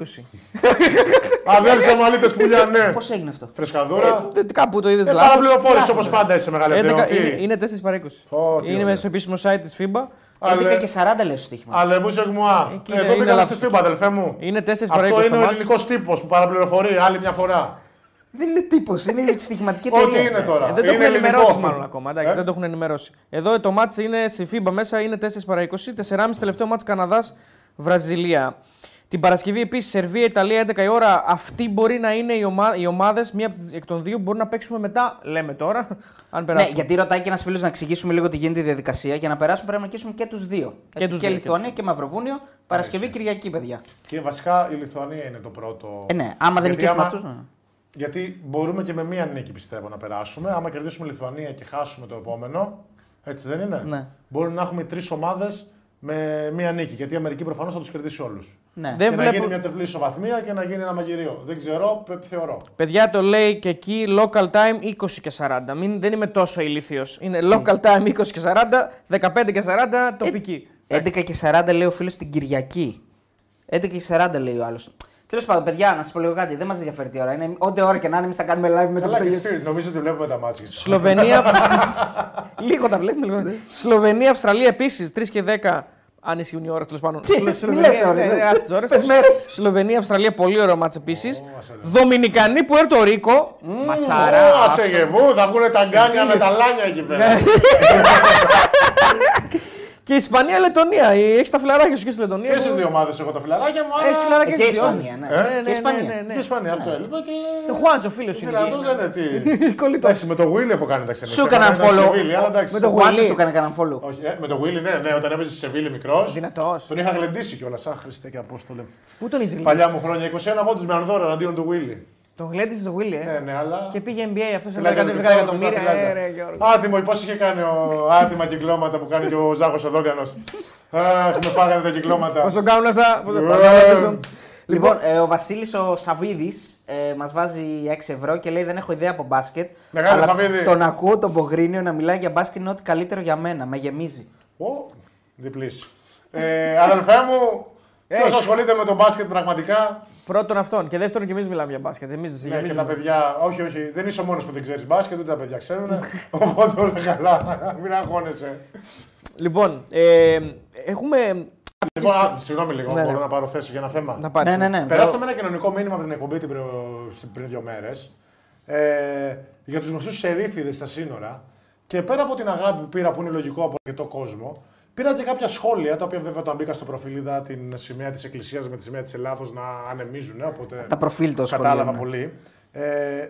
Θέλω να κάνω μια παρένθεση και να πω ότι τη θρησκεία γενικότερα είναι κάτι στο οποίο πιστεύω πάρα πολύ και πιστεύω τις αξίες και ότι οι βάσεις που έχει, αν τις ακολουθούμε, γινόμαστε καλύτεροι άνθρωποι. Η Εκκλησία από την άλλη είναι κάτι το οποίο δεν συμπαθώ καθόλου. Θεωρώ ότι δουλεύει με συμφέροντα και προσπαθεί να κατευθύνει έναν κόσμο χαμηλού μορφωτικού επίπεδου στο να πετύχει τους στόχους της. Και γενικότερα είναι γεμάτη σε λαμόγια. Λοιπόν, το σταυρό μου τον κάνω, πιστεύω πάρα πολύ, βοηθάω όπου μπορώ. Δεν θεωρώ τη θρησκεία κάτι λάθος, θεωρώ την Εκκλησία κάτι λάθος. Κλείνει η παρένθεση. Λοιπόν, και αρχίσαν να μου στείλουν και εσύ δεν είσαι εδώ, να δεις τι γίνεται. Και περνάνε τα σύνορα και δεν ήταν αστυνομία πουθενά, οπότε αναγκαζόμαστε. Οι τύποι αυτοί λοιπόν, που δεν θα βρίσω τώρα, θα πω αλήτες φασίστες. Με πιο θράσος ακόμα και μου στέλνετε τέτοια μηνύματα. Γιατί. Δεν έχετε κανένα δικαίωμα να είστε, ό,τι και να γίνεται, να είστε αυτόκλητοι σερίφιδες και να συναμβάνετε κανέναν. Δεν έχετε κανένα δικαίωμα. Ακόμα και αν είναι αλήτες και λαμούγια και πάνε να κάνουν κακό όπως λέτε, να απευθυνθείτε στην αστυνομία που πρέπει να τα κάνει αυτά. Και το πρόβλημά σας να είναι ότι δεν υπάρχει φύλαξη σωστή. Όχι να αναλαμβάνετε εσείς τη φύλαξη και να χτυπάτε ανθρώπους και να συλλαμβάνετε ανθρώπους χωρίς να έχετε τη δικαιοδοσία. Ωραία. Ευχαριστώ πάρα πολύ γιατί πιστεύω ότι αυτό είναι το σωστό. Που βγαίνετε και από τα ρούχα σας και δεν υπάρχει κανένας. Άρα να έχετε θυμό στο ότι δεν υπάρχει κανείς.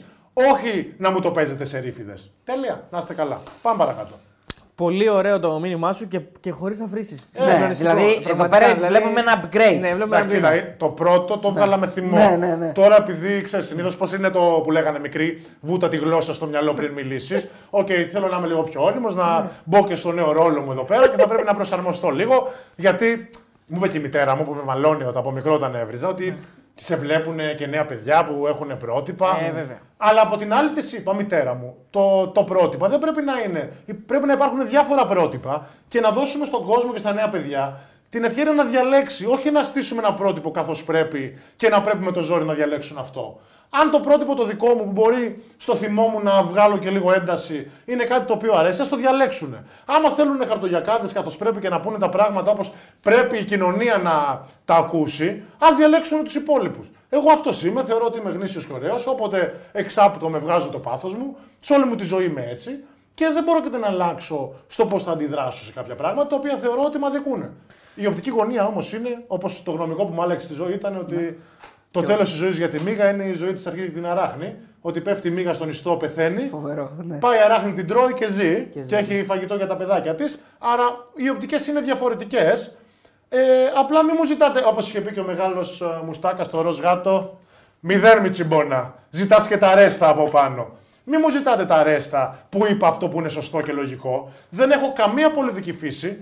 Θεωρώ ότι η απογοήτευση που έχω κομματική από το πολιτικό σύστημα γενικότερα αυτή της χώρας με έχει κάνει οριακά απολίτικ. Εμένα όλη μου η φιλοσοφία και όλη μου η παιδεία είναι στο δίκαιο, στην αγάπη και στην εξέλιξη. Τίποτα άλλο. Ωραία. Άρα επειδή μου λένε κάποιοι μετάγανε αριστερός, δεξής, τέτοια, δεν τα ακούω καθόλου. Δεν έχω βρει κανέναν ηγέτη που να με εμπνέει μέχρι σήμερα. Μακάρι αυτός να έρθει κάποια στιγμή στη ζωή μας και να μπορούμε να τον στηρίξουμε με όλη μας την αγάπη. Δεν έχω δει κανέναν που να μην έχει συμφέροντα, ούτε από το μια μεριά ούτε από την άλλη. Πιστέψτε με, έχω προσπαθήσει να πάω σε όλες τις μεριές, ώστε τώρα έχω φτάσει στην απογοήτευση και προσπαθώ να μεταλαμπαδεύσω ό,τι θεωρώ για μένα δίκαιο. Πάμε παρακάτω. Πολύ καλά τα είπες. Thank you very much. Να ενημερώσω εδώ πέρα την Παρασκευή 2 η ώρα έχει και κλήρωση για τους ομίλους Conference και Europa League. Οπότε στο live που θα κάνουμε, μάλλον το απόγευμα, θα σχολιάσουμε και αυτά. Δεν σας αρέσει το ποδόσφαιρο. Λοιπόν, να κάνουμε ένα poll αν με θέλουν και σε μια ποδοσφαιρική εκπομπή. Γιατί πρέπει να μεταλαμπαδεύσουμε και λίγο μπάλα στα παιδιά. Ναι, γιατί πρέπει. Έχουμε περάσει και από ξερό της βιωτεία με ματωμένα γόνατα. Και φέτος θα παίζουμε. Αν είναι δυνατόν. Και φέτος παίζουμε και στο Ποσειδώνα Γλυφάδες. Καλά, σιγά μην παίξεις. Επίσης δεν με συμφέρει να. Όχι, συγγνώμη. Δεν με συμφέρει να είμαι ειλικρινής, γιατί ήθελα την Τετάρτη ελεύθερη. Οπότε το ότι ο Μπρουμά έβαλε χθες τον γκολ εμένα με βόλευε. Γιατί έχω τα live τις Τετάρτες. Ωραία. Αλλά πάμε παρακάτω. Μπορεί να περάσει ΑΕΚ. Δεν έχω εγωισμό γενικότερα. Ναι. Καλύτερα μία παρά δύο. Ναι, όντως. Τον Ιωαννίδη του δεν σε ξέρω εγώ σταρά. Όχι, συγγνώμη. Γιατί ήταν. Δηλαδή πραγματικά. Ο καλύτερος παίκτης. Στεναχωρήθηκα κι εγώ. Βγάλτε ρε που στη λίγο προσωπικότητα. Είστε μέσα στο Άκα με 80.000 κόσμο εκεί πέρα κρέμονται σαν τα σταφύλια. 10 επιθετικούς βάλε.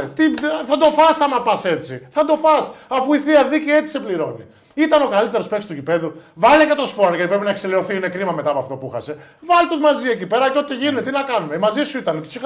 Τους είχαν 90 λεπτά μονότερμα. Βγάζανε 3 αντεπιθέσεις. Βάλτε τους μαζί εκεί πέρα να γίνει όπα. Δεν με συμφέρει για να δείτε πόσο υπεράνω και ωραίος είμαι, έτσι. Πάμε παρακάτω. Να αναφέρω και το πόλ, συγγνώμη που διακόπτω. Ναι, δυνατά και με δύναμη. Είναι το αποτέλεσμα του πόλ γιατί ο λαός θέλει σερ. Το ψήφισε ομόφωνα. Τι είναι σερ. Α, σε γεβού.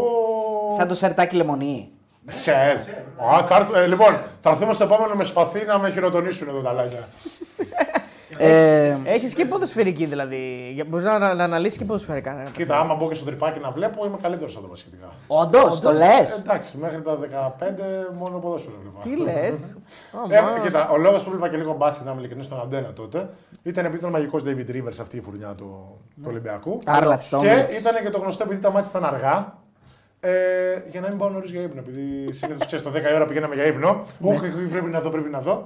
Έπαιρνα το παπλωματάκι μου, πήγαινα στον καναπέ και άραζα να δω με τον πατέρα μου παιχνίδια. Σε αυτή την εθνική ομάδα που έχουμε, Γιώργο, έχουμε παίκτες που είναι, αντιλαμβάνονται το παιχνίδι πραγματικά με το που συμβαίνει. Δηλαδή, έχουμε παίκτες που είναι πολύ υψηλά τα επίπεδα αντίληψής τους. Ναι, θεωρώ ο Walkup, ο Παπαπέτρου, ο Παπαγιάννης, ο Παπανικολάου. Ο Παπαπέτρου λίγο λιγότερο από τους τρεις, αλλά Walkup, Παπανικολάου, Παπαγιάννης, Παπαπέτρου, θεωρώ το αντιλαμβάνονται άψογα. Πιστεύω.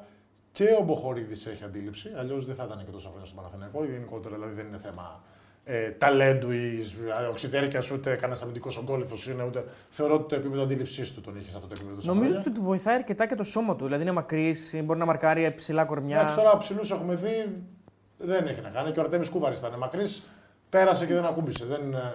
Θεωρώ ότι είχε τρομερά επίπεδα αντίληψη και ένας παίκτης προπονητή, ο οποίος μπορούσε να είναι στο σημείο της στη στιγμή. Γενικότερα έχει βάσει η ομάδα. Δηλαδή πέρα από τον Θανάση που είναι ενέργεια και αντίληψη, μετά το Λαρετζάκι που θεωρώ. Ψιλοκαταλαβαίνει, αλλά το συνεπέρνει λίγο το ένστικτο. Και δεν ξέρω τώρα, άλλα παιδιά δεν τα έχω γνωρίσει. Με τον Μωραήτη δεν έχω συνεργαστεί ποτέ ώστε να δω τα επίπεδα του. Προφανώς το παιδί θα τάχει για να είναι εκεί πέρα. Γενικότερα έχουμε αντίληψη. Δεν μας λείπει αντίληψη σε αυτήν την ομάδα. Παίζουμε σκεπτόμενο μπάσκετ ή παίζουμε μπάσκετ. Θεωρώ ότι παίζουμε μπάσκετ προπονητή. Παίζουμε μπάσκετ προπονητή που έχουμε κατεύθυνση, που έχουμε σωστό spacing, πάμε να κάνουμε πράγματα. Απλά το θέμα είναι ότι. Δεν είμαστε σκληρή ομάδα. Αυτή η ομάδα για να μπορούσε να κάνει το ένα βήμα παραπάνω θα έπρεπε να μπορεί να βάλει το κορμί της. Καλώς ή κακώς δεν έχουμε τέτοια άτομα. Δεν έχουμε σχεδόν κανένα παιδί που βάζει το κορμί του. Πέρα από τον Walkup και τον Θανάση, πιστεύω δεν βάζει άλλο παιδί το κορμί του. Τόσο ώστε να γίνουμε σκληρή ομάδα και να πούμε ότι έχουμε 5 ταγμένους να κερδίσουμε 60-60. Παπανικολάου, όχι. Εντάξει, δεν θεωρώ ότι είναι τόσο ταγμένο στο να βάλω πάντα το κορμί μου. Θεωρώ ότι ο Κώστας είναι ένα παιδί που βάζει το κορμί του πολύ. Είναι πολύ σκληρό παιδί, αλλά είναι επιλεκτικά. Θεωρώ ότι εγώ κάποιο Θανάσης είναι βρέξιον ήχη. Δηλαδή είτε παίζουν με την Κηφισιά Κύπελο που θα είναι β' εθνική, είτε παίζουν τελικό EuroLeague. Ο φίλος ο Σάβας ρωτάει: τεράστια εμπόγριμου μέσα στη Ρόδο το 2009. Τι γλέντι είχες κάνει στους Γάλλους. Ιστερόγραφο ακόμα θυμάμαι την παιχτάρα των Τζάξον. Μεγάλη Τζάξον, το Σεραφέν που είχε στο 5. Γενικότερα είχα μια πολύ καλή ομάδα και δεν τους έλεγε από Γκρίνιο. Νομίζω ότι είναι ομάδα που έχουν τον Τζάξον και το Playmaker, νομίζω ότι διάρρητη ήταν. Έχουν Μπατούμ. Ήτανε Ερτέλ, ο Μπατούμ ήταν 88. Okay. Ήμουνα και με αυτούς που ήταν ο Αζίντσα στο 5, ο Μπατούμ. Αζινδά. Εμένα η φουρνιά μου ήταν το 88. Ο Ερτέλ, ο Μόερμαν, ο Σεραφέν, ο Τζάξον. Ο Σεραφέν είναι ένα μοσχάρι, κανονικό μοσχάρι. Να σε γεβού. Όταν πήγαινα στην Καλόγρια για μπάνιο, εσείς που ξέρετε από Πελοπόννησο, ήταν εκεί δίπλα. Βοσκούσε. Εντάξει, μιλάμε για επικό βουνό. Το μπούι. Δεν υπάρχει. Κι άλλους είχαν, Δηλαδή ήταν καλού τους κύριοι. Ο Ζελαμπάλ λέει ήταν εμπόγριος και ο Ζελαμπάλ. Πρέπει να ήταν και ο Ζελαμπάλ. Όχι ρε, παιδιά, Ο Ζελαμπάλ είναι στην Εθνική Γαλλία. Ήταν το 5 όταν πήραμε το χρυσό. Στους άνδρες. Όχι ρε, το λες. Το λέω. Όνα σου, μεγάλες Ζελαμπάλ. Και αν δεν ήταν εκεί, ήταν λίγο πιο μετά. Αποκλείται να ήταν στους πιτσιρικάδες. Ζελαμπάλ. Μια ερώτηση που την έστειλε και πριν ο φίλος. Ο Άντριου, ο Άλης. Επειδή έζησες και τους δύο από μέσα, λέει τελικά Παναθηναϊκός και Ολυμπιακός έχουν πιο πολλές ομοιότητες ή διαφορές. Πώς είναι ως οργανισμοί στον τρόπο σκέψης και δουλειάς, στην καθημερινότητα, στην κοσμοθεωρία ολόκληρη. Λοιπόν, εγώ Παναθηναϊκός που είχα ζήσει ήταν ο Μπράτοβιτς Παύλος Θανάσης. Ναι.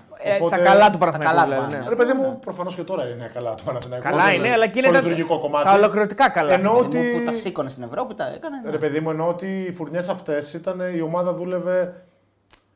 Πώς να το πω. Θεωρώ ότι ο Ζέλικο ήξερε ακόμα για ποιο παιδί θα είναι συνεπής στο να σκουπίσει τον υδρότα από το παρκέ. Είσαι ένα γενικότερο έλεγχο της ομάδας που η βάση αυτού του ελέγχου ήταν η πειθαρχία. Mm-hmm. Ωραία. Οπότε δούλευαν ώρα άψογα. Και επίσης είχε και λίγο την αλεγκρία του ότι δεν με νοιάζει, βάλτε ρούχα δικά σας στα αεροδρόμια. Πήγαινε να πιείτε κανένα ποτό. Δεν ήταν τόσο. Οπότε δούλευε άψογα η ομάδα. Απλά ήταν και 10 χρόνια πριν σε σχέση από τότε που πήγα. Δηλαδή πήγα στον Ολυμπιακό 7-8 χρόνια μετά. Τι γίνεται, σε αυτή την 8ετία εξελιχθήκαμε πάρα πολύ στο κομμάτι του γυμναστή. Που τότε δεν ασχολιόντουσαν. Παίρνανε ένα στιβικό γυμναστή και όποιος ήθελε έκανε βάρη. Οπότε δεν μπορώ να μιλήσω σε θέμα εγκαταστάσεων κλπ. Γιατί τώρα το ΆΚΑ είναι τελείως διαφορετικό από ό,τι ήταν 10 χρόνια πριν, που δεν είχε να κάνει όμως με τη λειτουργία, ήταν η νοοτροπία γενικότερη. Ο Ολυμπιακός είχε πολύ καλύτερα γυμναστήρια, πολύ καλύτερα. Είχαμε σάουνα μες στα αποδυτήρια που ο Παναθηναϊκός τότε δεν είχε. Είχαμε αυτό με τον πάγο να μπούμε. Που τώρα τα έχει ο Παναθηναϊκός όμως. Ναι, άρα... είναι 9 χρόνια. Εντάξει, είναι άλλη... Έγιναν τρομερά άλματα στο εξωαγωνιστικό κομμάτι σε αυτό το επίπεδο όταν ήμουνα και δεν ήμουν, αλλά ήταν και δύο ομάδες που δούλευαν άψογα τότε. Δυστυχώς η επιλογή μου τότε, όχι δυστυχώς, ευτυχώς γιατί γαλουχήθηκα, αλλά πήγαινα στον Ολυμπιακό, όποιος περνούσε το ΣΕΦ έπαιρνε λεφτά, οπότε θα είχα πάρει διπλάσιο συμβόλαιο. Ο Μάνος Μανουσέλης δεν μας ήθελε όμως, δεν πειράζει.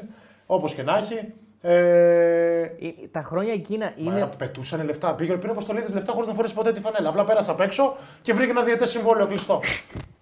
Και πήγε να παίξει τη Λευκάδα, δεν είναι εννοείς πριν πας στον Παναθηναϊκό. Τη χρονιά εγώ που πήγα. Πας στον Παναθηναϊκό, ήθελες να πας στον Ολυμπιακό. Προφανώς. Δεν είναι ότι ήθελα. Δεν ήθελα. Όχι. Όταν είχα επιλογή πάλι στον Παναθηναϊκό ήταν να πάω. Γιατί γενικότερα αυτό το Μπράτοβιτς για μένα ήταν το απόλυτο. Δεν υπάρχει ο άνθρωπος. Ωραία. Αν πήγαινε στον Ολυμπιακό, πάντως θα είχες.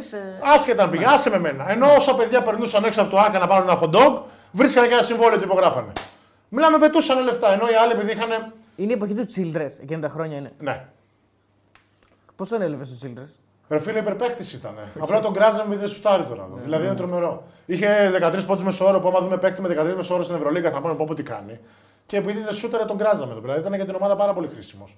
Απλά επειδή άμα ήταν σε άλλη χώρα θα ήταν ο υπερπαίχτης της χώρας που παίζουν μπάσκετ. Εμείς επειδή παίζουμε πολύ στοχευμένα και αντιμπάσκετ, ο Μπράτοβιτς παράδειγμα επέλεγε να τον αφήνει τελείως μονεριστικά.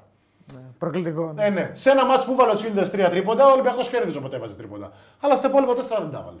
Δηλαδή ήταν αχίλιος πτέρνα από τη μία, αλλά ήταν αχίλιος πτέρνα επειδή δεν σεβόμαστε το άθλημα και παίζουμε αντιμπάσκετ σε αυτή τη χώρα. Καταλαβες. Μελίνας Σκλέιζα και τέτοια κοινή χρονιά είναι. Ναι, τότε. Μια ερώτηση από ένα φίλο εδώ που θέλω να. Επίσης θέλουν κάτι μπασκετικό, γιατί μας κράξουν όταν μιλάμε για το μάτσο. Νομίζω ότι τα αναλύσαμε όλα. Όχι, τι άλλο μπορεί να κράξει. Η Ελλάδα Νέα Ισλανδία έπαιζε.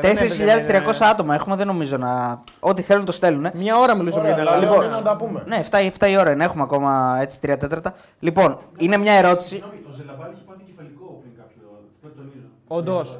Να, περαστικά του. Δες λίγο τώρα αν έπαιζε όντως στην Εθνική Γαλλία του 2005. Η Ζελαμπάλ. Μπογρίνιο, Ρωσία θα πήγαινες. Καζάν, Νοβοροσίσκ. Έχεις πάει εκεί και έχεις παίξει κιόλας. Όχι στην ομάδα, έχεις ταξιδέψει. Ναι. Να δουλέψεις, λέει, με καλά λεφτά ή έχεις ως προτεραιότητα ένα μέρος που να προσφέρει ποιότητα ζωής. Ακόμα και τώρα δηλαδή μπορεί να είσαι και αυτή η ερώτηση. Αν σου ερχόταν μια πρόταση τόσο μακρινά, θα πήγαινες. Αδερφέ μου, εξαρτάται τώρα. Δηλαδή είμαι στον ΟΑΕΔ. Προφανώς, άμα ερχόταν μια πρόταση από τη Ρωσία, δεν το σκεφτόμουν και ιδιαίτερα. Εμείς πάντως μπορείς να βγαίνεις άμα συνεργαστούμε και με Skype. Δεν έχουμε πρόβλημα. 1-2 χρόνια έχουμε ακόμα, άρα.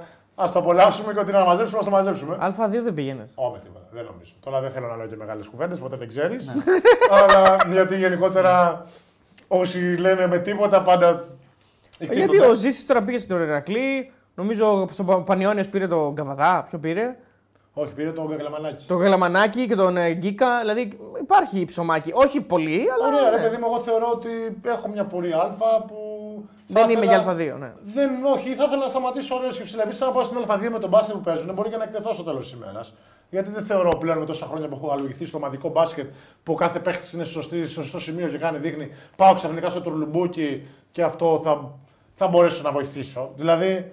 Είναι κρίμα για μένα γιατί θα εκθέσω τον εαυτό μου σε ένα επίπεδο το οποίο πραγματικά θα θυμώσω, θα ξενερώσω και θα μου βγει σε χειρότερο.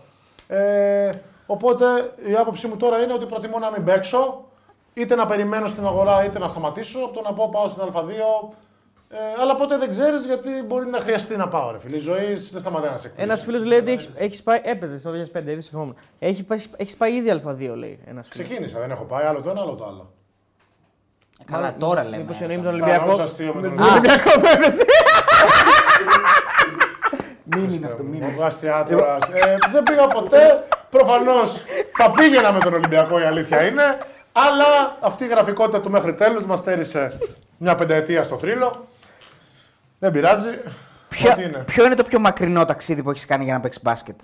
Για να παίξω μπάσκετ είναι στην Αυστραλία με την Εθνική Β, Αντρών Β, που είχαμε πάει σε ένα τουρνουά να παίξουμε φιλικά με την Εθνική Αυστραλία. Μας έχουν καλέσει σαν Ομοσπονδία και η Ομοσπονδία αποφάσισε να στείλει εμάς με English, Marits, Baines, δηλαδή Αυστραλία, full ομάδα. Full ομάδα, ναι. Νόμιζα ότι θα πάει κανονική εθνική και μας είδανε και εμένα ένα παγωτό πώς κορυδέψαμε έτσι. Μας είχαν πληρώσει VIP εισιτήρα τώρα, όχι κοιμόμουνα μόνο. Δηλαδή είχα και σαλονάκι στο χώρο μου, δεν φαντάζεσαι. Το αεροπλάνο είναι. Μάρα ήταν first class, πάνω από business, δεν φαντάζεσαι τι γινόταν. Είχε και μπαράκι. Ταξιδεύαμε, δεν κατάλαβες ποτέ το ταξίδι δικαιώ. Δηλαδή είχε ταινίες που δεν είχαν βγει στο σινεμά ακόμα μέσα. Και πάμε εκεί πέρα να παίξουμε και έχουν μείνει παγωτό. Τι είναι αυτοί εδώ. Έγινε το μάτσο. Έγιναν τα μάτς, φάγαμε κάτι 30 στο κεφάλι και γυρίσαμε. Κάναμε και τουρισμό Μελβούρνη. Πολύ ωραίο ζωολογικό κήπο είναι η Μελβούρνη, Ελάνια. Άμα πάμε δηλαδή, άμα πάμε εκεί. Ποιοι άλλοι ήταν στην ομάδα αυτή μαζί σου? Ήταν. Ήμασταν η φουρνιά, η πιο μικρή, αυτή. Η εθνική. Γιαννόπουλος, Παπάς, Τσακαλέρης, εγώ. Εσύ Τσακαλέρης. Έχει τρομερή φωτογραφία Τσακαλέρης με 0 πόντους, την οποία τότε τον είχα κάνει γλέντι. Με 0 πόντους. Είχε σταματήσει και κάνει. Step back στο ένα πόδι, ήταν σαν τον Οβίτς. Μιλάμε για φωτογραφία, να την κάνεις κάδρο και να μεγαλώσεις και να λες 40 είχα βάλει τότε. Θα έχουν περάσει στο Google τόσα, δεν μπορεί να το βρει κανείς αυτό το μάτι. Με εθνική β' τώρα αντίον της Αυστραλίας, ποτέ. Μιλάμε για φωτογραφία έπος. Τον είχα κάνει post εγώ, φαντάζομαι, στο δικό μου το προφίλ στο Facebook τότε. Ότι τι να σου πούνε αγόρι μου εσένα. Επειδή υπήρχαν unfollow στις πρώτες εκπομπές, ο Τσακαλέρης όταν είπε στην ιστορία σε πήρε κανένα τηλέφωνο? Όχι, όχι, εντάξει, αλλά δεν νομίζω. Ο Τσακ είναι ωραίος. Όχι, ρε, για... ναι, λέω για πλάκα. Είναι δικό μας παιδί, δεν νομίζω ότι υπήρχε ποτέ θέμα. Καλά, δεν υπήρχε και τίποτα. Αυτά είναι το κομπλεξικό. Ακριβώς. Λοιπόν, θέλουμε λέει Μπόγρη και Λάζαρο Παπαδόπουλο μαζί. Έχεις καμιά ιστορία με Λάζαρο? Όχι, δεν τον έχω ζήσει. Δεν τον έχεις ζήσει πολύ. Γιατί και αυτός είναι καβλάνο. Τον ξέρω, δεν τον είχα ποτέ σε ομάδα και δεν τον είχα και ποτέ σε έξοδο. Ένας φίλος λέει, ο Μάριος λέει, όταν στο ΆΚΑ φωνάζανε βάλε μέσα τον Μπόγρη και σηκώθηκε στον πάγκο και μας χειροκρότησε, λέει, σε συμπάθησα. Μπράβο, αδελφέ μου. Είσαι ωραίος και εγώ το εκτίμησα παρόλο που δεν ήθελα να μπω. Να είστε καλά. Δεν είναι δυνατόν. Μπορούμε να ρωτήσουμε. Είχα κάνει αυτή την ερώτηση και πάνω. Αν θες να απαντάς, αν δεν θες να απαντάς. Προφανώς ό,τι ερώτηση γίνεται πάνω, ο Γιώργος απαντάει, να ξέρετε. Ναι. Δεν υπάρχει ερώτηση. Δεν υπάρχει ερώτηση που δεν θα απαντήσει. Σε εκείνη την. Επειδή νομίζω ότι έχουμε ξεφύγει πλέον την εθνική ομάδα, έτσι, δηλαδή δεν συζητάμε. Σε εκείνα τα αποδυτήρια, στο ημίχρονο του αγώνα, του θρυλικού αυτού αγώνα που ο Ολυμπιακός φεύγει. Πανηγύριζα κιόλας που φύγαμε. Χάσαμε 3 χρόνια συμβόλαιο για το μέχρι τέλος. Δώσε μου λίγο, χωρίς λεπτομέρειες, επειδή μου έτσι απαλά, το κλίμα των αποδυτήριων. Δηλαδή, ποιος σας λέει κάτι, τι γίνεται, πώς είναι τα πρόσωπα. Αυτό έχει γίνει όταν στο 3ο λεπτό έχουμε 5ο ομαδικό στο Γιάννη Στήμα. Έχω δίπλα τον Μπαφέ και η τέτοια είναι. Φύγαμε. Δεν συνεχίζεται αυτό. Εγώ νόμιζα ότι συγχωνόμασταν να γίνει την ώρα εντωμεταξύ. Τόσο. Αρχίζει τα μηνύματα, λέει εντάξει, έλα δεν πάει άλλο. Φυλάκια ρουφιχτά. Και πάμε μέσα μετά και έρχονται και μας λένε ότι η απόφαση της ομάδας είναι να μην συνεχίσουμε. Προφανώς από εμάς μίλησε μόνο ο Βασίλης και είπε ότι okay, είναι απόφαση της διοίκησης. Εμείς ό,τι μας πείτε το στηρίζουμε. Ήταν ο Μπλάτ ο οποίος είπε το ίδιο πράγμα ότι είναι απόφαση της διοίκησης και κάπως έτσι τελείωσε. Ο Μπλάτ πώς ήταν, γιατί φαντάζομαι και αυτό ήταν μια ξένη κατάσταση. Δηλαδή δεν ήταν λίγο περίεργος, σοκαρισμένος ή κάτι τέτοιο? Τι να σου πω, δεν υπήρχε κάποιο σοκ, γιατί θεωρώ ότι με αυτά που γινόντουσαν μέσα στο παρκέτα έσχη ήμασταν όλοι κάπως. Υπήρχε ήδη μια ατμόσφαιρα, ρε παιδί μου, ότι τι πράγματα είναι αυτά. Θεωρείς ότι γινόντουσαν έσχη? Ναι, έσχη. Αυτά δεν είχαν προηγούμενα. Θεωρώ ότι γινόντουσαν έσχη. Δεν ξέρω τώρα αν ήταν. Γιατί εγώ πολλές φορές, επειδή έχω παίξει και πολύ Champions League και οι αντίστοιχοι διαιτητές που είναι τώρα στο Μουντομπάσκετ είναι του Basketball Champions League, υπάρχει και πάρα πολύ κακό επίπεδο διαιτησίας γενικότερα. Ναι. Οπότε δεν ξέρω αν τα έσχη ήταν με δόλο ή απλά ήταν άσχετη. Ναι. Αλλά όπως και να έχει, άμα είσαι άσχετος, είσαι για τους δύο συνήθως. Αυτό είναι ένα πρόβλημα του Champions League γενικότερα. Από την αρχή του μέχρι τώρα, ότι έχει κακό επίπεδο διαιτησίας. Και εμείς κόψαμε τις Ευρωλίγα διαιτητές στο ελληνικό πρωτάθλημα τότε, γιατί δεν είχαν θέση. Σύντροφοι διαιτητές, όσοι θέλετε να είστε ακέραιοι, είμαι μαζί σας. Θέλουμε την καλή διαιτησία, μας λείπει. Είναι μάλλον δύσκολο να το έχουμε. Γιατί ο πιο δίκαιος και ο καλύτερος διαιτητής που έχει περάσει, ο οποίος είναι ο κύριος Χριστοδούλου, όταν του είπαν να αναλάβει την ελληνική διαιτησία. Με το που έκανε με τον καφετζή ένα meeting, παραιτήθηκε την επόμενη μέρα. Δεν ξέρουμε τι έγινε σε αυτό το meeting και τι ζητήθηκε. Όπως και να έχει, κύριε Χριστοδούλου, τους αγωνιστικούς μου χαιρετισμούς. Είσαι ό,τι καλύτερο έχει περάσει τα τελευταία χρόνια από την ελληνική διαιτησία. Θα ήθελα πάρα πολύ κάτι αμερόληπτο και κάτι το οποίο στο παρκέ να είναι αξιοκρατικό και να έχει αυτό που σου δίνει αθλητισμός και πόσο μάλλον το μπάσκετ παραπάνω από το ποδόσφαιρο να κερδίζει πάντα ο καλύτερος. Μπόγρη, ιστορία με φανέλα Ζε Ηλίας στα αποδυτήρια του ΟΑΚΑ μετά το 0-1 με Ντάρμπισάιρ. Μεγάλη γκρι, τώρα που είμαι και 10 κιλά πάνω δεν μου κάνει καθόλου. Δεν ήταν. Ήταν τότε που 4-2 πρέπει να ήταν. Ήταν μεγάλο το σχόλιο. Δεν ήταν το Ντάρμπισάιρ το γκολ. Ήταν το γλέντι με μια άλλη σημαία, γιατί βλέπω ότι ζητάτε στα σχόλια. Δεν μπορώ να πω ποιος είναι η άλλη σημαία, γιατί είναι κρίμα πραγματικά. Και είπαμε, μην τα σοπεδώνουμε κιόλα. Εμείς κάναμε πάντα καβλάντα. Ναι. Και ήταν αυτό το κόνσεπτ, ρε παιδί μου, ότι τι έγινε στην μπάλα. Αλλά ήταν τελείως χαβαλές. Δεν ήταν κάτι παραπάνω από χαβαλέ. Και πιστέψτε με ότι όταν ήμουν τότε στο Παναθηναϊκό, τον Ολυμπιακό μου να το κερδίζω ήθελα και επαφιαζόμουν και πάρα πολύ, παρόλο που δεν έπαιζα. Γιατί όταν το δεις από μέσα, πρώτα απ' όλα απομυθοποιείς όλο αυτό το κομμάτι του παθισμού που το είχα πριν πάρα πολύ έντονα. Επίσης, Εκτιμάς τον ιδρώτα σου πολύ πιο πάνω από ένα οπαδικό συνέστημα. Θέλω να το ξέρετε κι αυτό. Το ψωμάκι σου. Δεν είναι θέμα ψωμάκι. Είναι θέμα, φίλε, ότι ακόμα και με τα παιδιά που είσαι κάθε μέρα, είστε μια οικογένεια. Θέλεις πάρα πολύ να πετύχεις και να έχεις μια smooth καθημερινότητα. Δεν υπάρχει αυτό το οπαδικό καθόλου. Πεθαίνει για όλους. Όποιος έχει πει το αντίθετο, λέει ψέματα 1000%. Οπότε αυτό ήταν το κόνσεπτ, ότι κάναμε χαβαλέ μετά από καμιά ποδοσφαιρική νίκη, επειδή ξέραν όμως ήδη ότι. Δηλαδή, φαντάζομαι, εγώ ρωτήθηκα την πρώτη μέρα με το που πήγα από τον Μάνο Παπαδόπουλο τι ομάδα είσαι. Και είπα Ολυμπιακός, μου λέει δεν πειράζει, δεν είσαι ο πρώτος. Όπως και η Παναθηναϊκή θα έχουν παίξει στον Ολυμπιακό. Και ο Ολυμπιακός τώρα έχει 2-3 με πράσινα συναισθήματα. Εντάξει, δεν έχουν κρυφτεί και στο παρελθόν, τα έχουν δείξει. Τα έχουν δείξει. Δεν τα έχουν δείξει. Κάτι πώς στο Facebook, κάτι αυτά. Ο κόσμος ξέρει καλά. Ναι.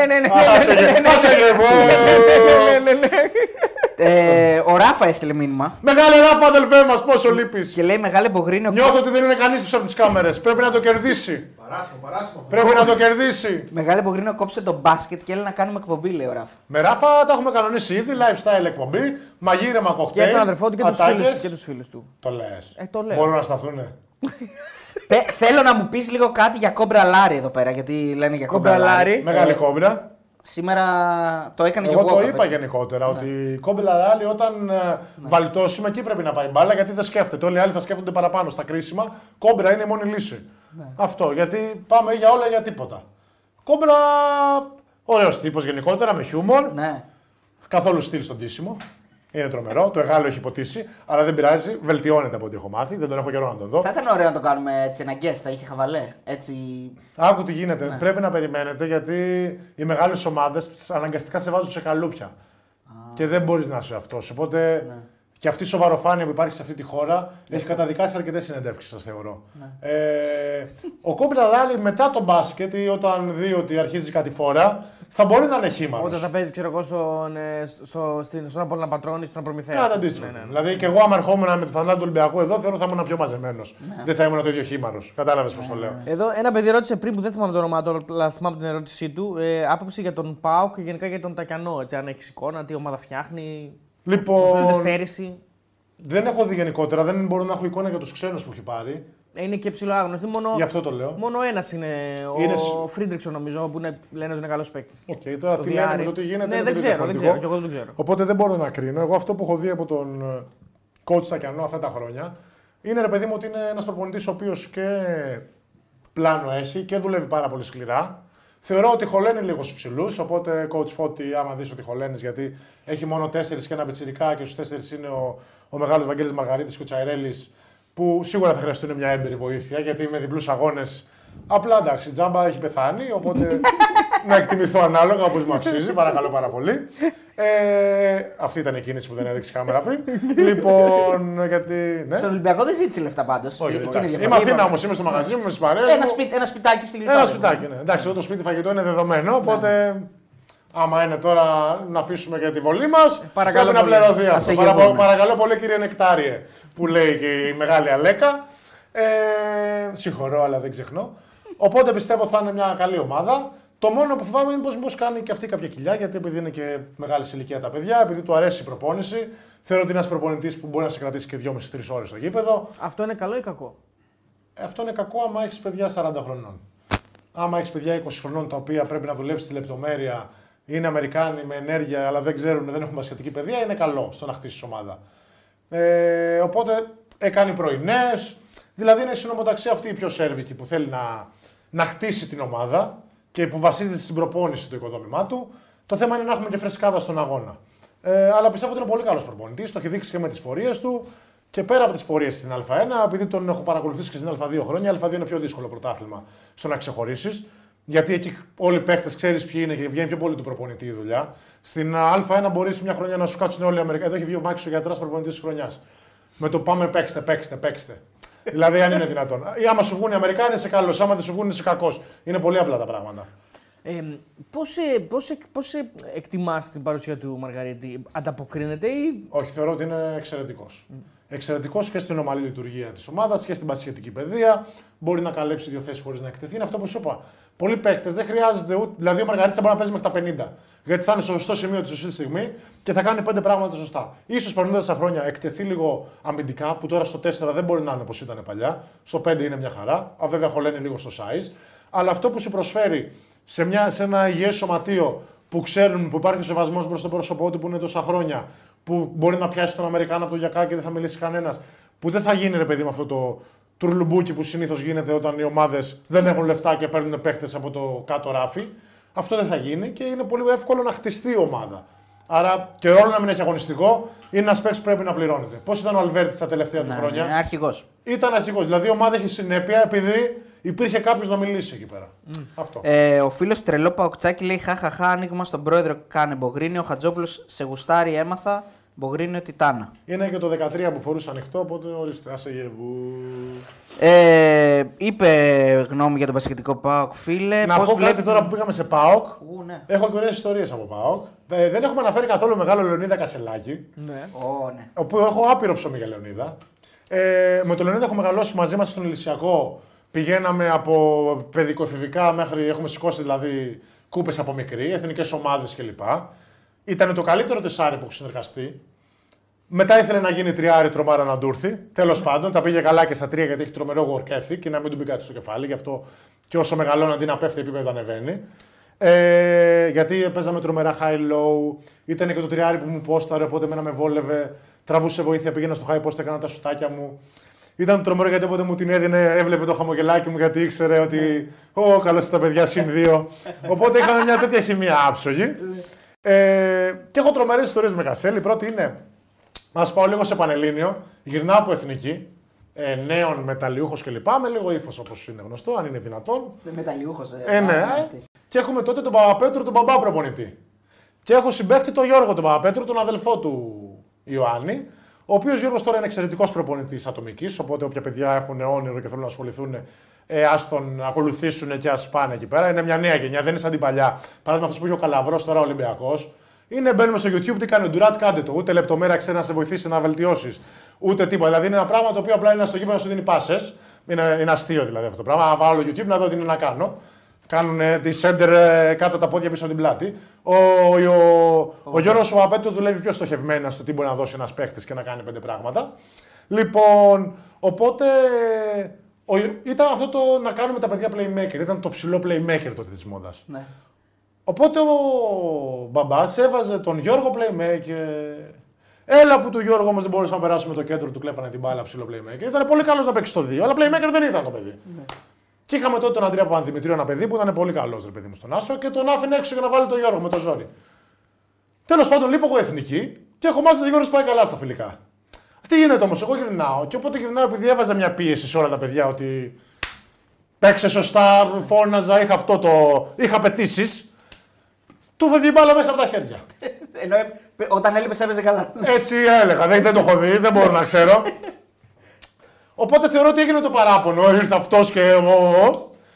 Και έρχομαι εγώ την επόμενη προπόνηση μου, όπως πάντα έχω αργήσει το ακαδημαϊκό μου τέταρτο. Σιγά τώρα μείνουμε και στην ώρα μου στο εφηβικό, με το κρουασανάκι μου. Και βγαίνει ο Αργύρης, φεύγουμε για Πανελλήνιο τώρα μια εβδομάδα μετά. Και με διώχνει την προπόνηση, έλα πως είσαι. Και άρχισε να μου λέει και δεν θα έρθεις και. Και αν τα πούμε και έξω που έχεις κάνει την ομάδα, την ανακάτεψες και τέτοια. Ναι. Τώρα η ομάδα πραγματικά μόνη της να παίζε. Ναι. Ήμουνα, για να κατεβάσουμε την μπάλα, έκανα Κασελάκης Μπόγκρης. Δηλαδή, μόνη της να παίζε, θα πέφτει κατηγορία. Ωραία, λέω όπως είναι, άντε γεια του, λέω και σκόρουμε και φεύγω. Ναι. Κρίνω και τηλέφωνο και εξαφανίζομαι. Φεύγω, παίρνω Κασέλ, του λέω να σου πω, θα πάμε μαζί στην Κίμη. Όλοι έχουν μάθει ότι εμείς δεν πάμε να παίξουμε στο Πανελλήνιο. Ναι. Έχω πει, με πήρε ο έφορος, εγώ δεν έρχομαι όντως. Ήταν να πάνε και μόρια τα παιδιά. Ναι. Δεν έρχομαι όντως, ρε. Αλήτες, δεν τρέπεστε λίγο, αν είναι δυνατόν, μα μου, επειδή έχω απαιτήσεις να κερδίσουμε. Μου το παίζετε και ιστορία τώρα, επειδή δεν μπορούν κάποιοι τώρα να βγουν μπροστά. Και έχω πάρει και Κασέλ. Δεν πάμε στο ραντεβού μου να φύγουμε το λεωφορείο. Και έχουμε φύγει με τα μάξι μου και πάμε Κίμη εμείς κανονικά. Ναι, άρα με τα μάξι. Και έχουν αγιαστεί όλοι. Τι λες, ρε. Και τους πετυχαίνουμε στο Σύριος που κάνουμε στάση, εγώ να κάνει στάση. Και φιλιά, αγκαλιές, Συγγνώμη, πάμε να τους κερδίσουμε, να πάρουμε τα μέρα. Γύρισε το μπιφτέκι. Εντάξει, σηκώσαμε την κούπα, τους γλεντήσαμε το μαντουλίδι άλλη μια φορά. Μεγάλοι πελάτες, ευχαριστώ πάρα πολύ. Γι' αυτό δέσαμε, Λοιπόν, πάμε τώρα όμως με Κασέλ σε ΠΑΟΚ που έχω άπειρες ιστορίες. Μία ήταν με το Wii, παίζαμε τέννις. Ναι. Επειδή είχαμε πολλά ταξίδια, έπαιρνα εγώ τον Άντι Μάρια που μου άρεσε γιατί έκανα πολύ ωραία. Και μεγάλος Κασέλ, τι έκανε, επειδή τον είχα συνέχεια στο ξύλο, έκανε. Μούζουσα μπαταρία και το κλείνε. 1, 2, 3, λέω βρωμάει δουλειά εδώ. Το κλείνει, κάνουμε μια στάση να κατέβουμε, κάνετε κατεβαίνω, γυρνάω πίσω, γεμάτο μπαταρία το Wii. Τον είχαμε βάλει με Χαραλαμπίδη, Τσόχλα, Γιώργο Δέντα πίσω στην τέτοια μετά και του κάναμε λαϊκό δικαστήριο. Ανακατή μορφή. Έζησε μπαταρία λέει. Ναι. Τρομερό. Δεν του άρεσε να χάνει. Τώρα θα παίρνεις το Ράφα Ναδάλ όμως, λόγω Ράφα από εδώ και πέρα. Όμα παίζει. Δεν μ' αρέσουν αυτοί. Θέλω αλεγκρία. Το Φέντερ με ένα πόδι προτιμώ παρά ναι. Τώρα. Δεν μπορώ αυτός το προϊόν δουλειά, δεν μπορώ καθόλου, με τρελαίνουν. Θέλω να πάμε παρακάτω. Δεν θες δηλαδή το έμφυτο, επειδή μου το. Δηλαδή το Μέσι έχει το Ρονάλντο. Μπράβο. Τρελαίνομαι γι' αυτό. Θες δηλαδή τον. Πώ πες έναν πασκεμπολίστα που είναι έμφυτος. Ο Τόντο. Φυλάκια αναφιχτά τώρα. Τον Τράζεν, ας πούμε. Δεν θες τον Τζόρνταν που ήταν δουλειά, θες τον Τράζεν. Όχι, μα. Α, είπαμε εντάξει. Πήγε να πέσει το μικρόφωνο μες στο Τζόρνταν. Αυτό που ακούει, τι θα γίνει με το μικρόφωνο. Θα σε γεύω μεγάλη Κασέλ. Και βέβαια ήταν και δουλειά ο Τζόρνταν. Καλά, ήταν και δουλειά. Όταν φτάσαμε στο κορυφαίο ήταν και δουλειά ο Τζόρνταν. Εννοείται ότι ήταν και δουλειά. Γιατί ο Μέση δεν είναι και δουλειά, δηλαδή. Όλοι είναι δουλειά, εννοείται. Αλλά δεν είναι. Υπάρχουν κάποιοι που είναι τελείως έμφυτοι. Δεν είναι το παράδειγμα του αντίθετου του έμφυτου ο Τζόρνταν. Όχι, εντάξει, το πρώτο μου ήρθε τώρα και την ώρα. Αλλά προφανώς είναι από τους τύπους που ο ίδιος λέει ότι έχει δουλέψει. Κύριε Φαντάρα, θα βαρεθεί ο κόσμος αυτά που λέτε, θα φύγει. Έλα, πάμε. 4.000 έχουμε. Μόνο, ρε, αλλά πάμε στις 5. Τι θα γίνει. 7:21 είναι, τι ώρα θα κλείσουμε, μεγάλε. Σε κανένα τέταρτο. Σε κανένα τεταρτάκι θα κλείσουμε. Λοιπόν, να θυμίσουμε λίγο το διαγωνισμό που έχουμε, τις πετσέτες. Γράφετε Πέρπε. Γκρίνεις κεφαλαία. Σε 5 λεπτά κλείνει η κλήρωση για να μπορέσουμε να βγάλουμε τα ονόματα. Πες και instacar κάτι. Και instacar, ναι, instacar το ευέλικτο leasing. Βάζουμε εδώ πέρα τα σπλάσματα. Έχει κάποια έκδοση λόγω μεταράδων, κάτι. Όχι, ακόμα δεν έχουμε βγάλει κάποια, αλλά θα έρθει. Μάλλον έχει για τους Τούρκους έκδοση που έχουμε τον Ιτούδη πρόσωπο της Instagram. Δεν έχει μόνο τον Ιτούδη, έχει Κατσουράνη, Ιτούδη, Παναθηναϊκό. Μάγκες και εμείς κάνουμε μπάνιο, ρε. Και εμείς κάνουμε μπάνιο, δεν βρωμάμε, ρε, αν είναι δυνατόν.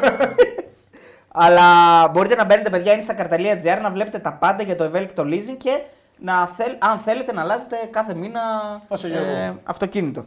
Να μην δεσμεύεστε γενικά. Είναι κακές οι δεσμεύσεις. Αν και ο Γιώργος πλέον είναι δεσμευμένος. Η δέσμευση είναι ωραίο πράγμα και αυτό είναι που μας ξεχωρίζει από τα ζώα γενικότερα. Σωστό. Δεν είμαστε πολυγαμικά όντα όλοι. Όχι, δεν εννοώ. Στο αυτοκίνητο. Μπορώ να τελειώσω.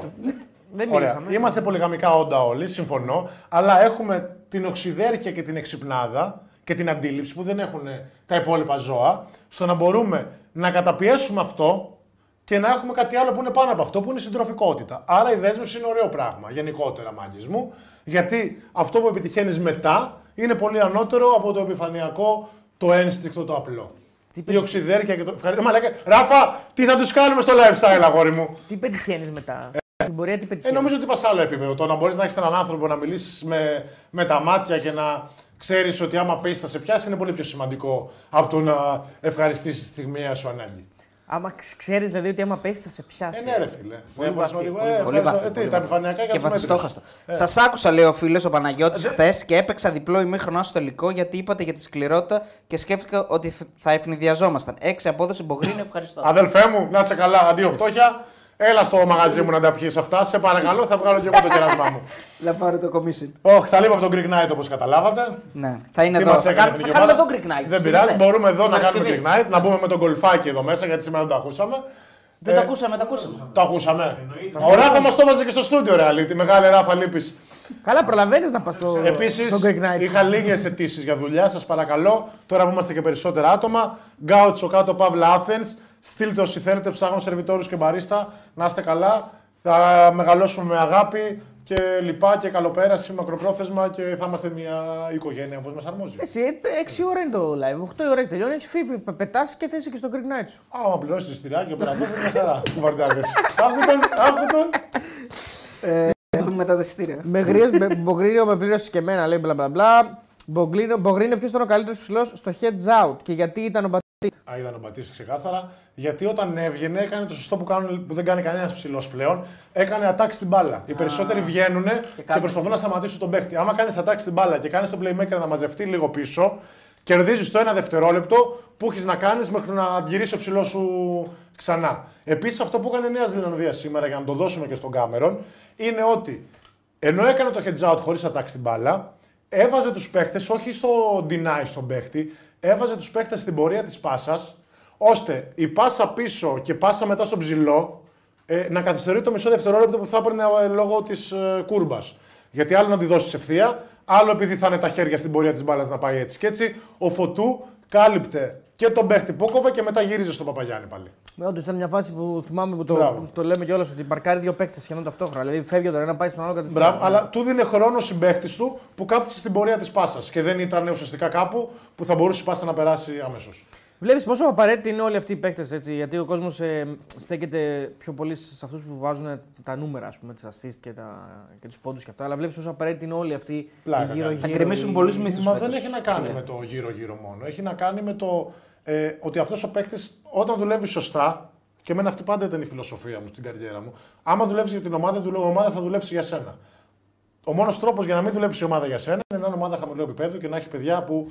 Παράδειγμα, εγώ φέτος που ήμουνα πρώτη φορά στο επίπεδο, σαν αυτό του Απόλλων Πατρών, αυτό που με έβγαλε από τα ρούχα μου είναι ότι τα παιδιά έχουν γαλουγηθεί στο Ναβάλο και στην τριπλή απειλή που εμάς μας μαθαίνουν shoot, πάσα, τρίπλα, ήταν πρώτα η τρίπλα. Δηλαδή και να ήταν μόνοι τους, επιλέγανε να τριπλάρουν γιατί αυτό έχουν μάθει σαν πολύ, να επιτεθούμε στο καλάθι. Ενώ το σωστό είναι το shoot. Δηλαδή, τύχαιναν φάσεις που το timing του shoot είναι συγκεκριμένο. Μην εξαντλείς. Και η μπάλα πρέπει να φεύγει. Άμα δεν έχω, μπαμπ να φεύγει από τα χέρια σου. Τι κάνανε, τρίπλα, δεν είχαμε, γυρνούσανε, πήγαιναν να σουτάρουν. Ή εξαντλούσανε να δούνε πόσο να εξαντλήσω ό,τι περιθώριο έχω εγώ στο να σκοράρω και μετά να παίξω. Το timing στο υψηλό επίπεδο είναι το πιο σημαντικό. Η μπάλα δεν πρέπει να κολλάει σε κανένα χέρι, να παίρνει σαν επιλογή το shoot πρώτη, όποιος και να είσαι. Δεν θέλω να ευνοχίζουν κανένα παίχτη ποτέ.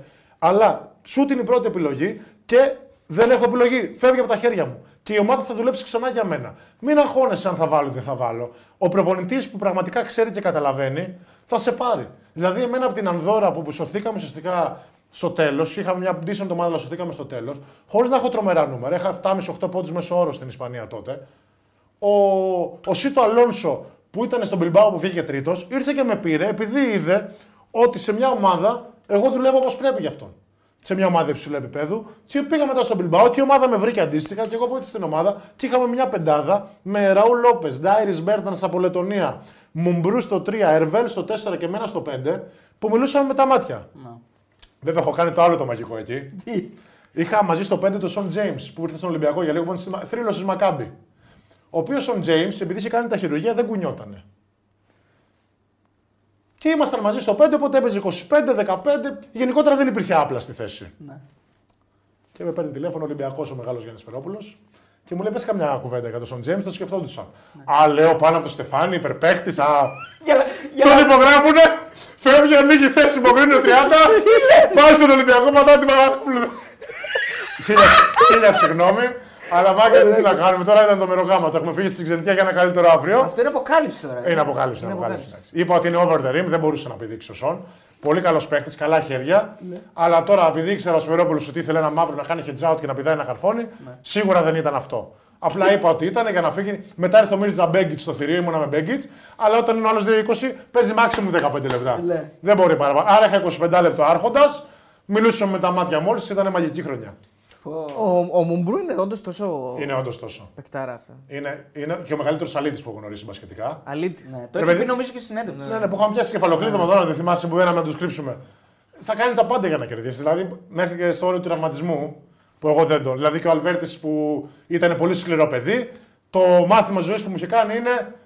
Ποτέ από τη μέση και κάτω. Σαν ελληνική. Ναι. Θέλω να τους πας στη μύτη. Ναι. Δηλαδή, στόχευσε πάνω.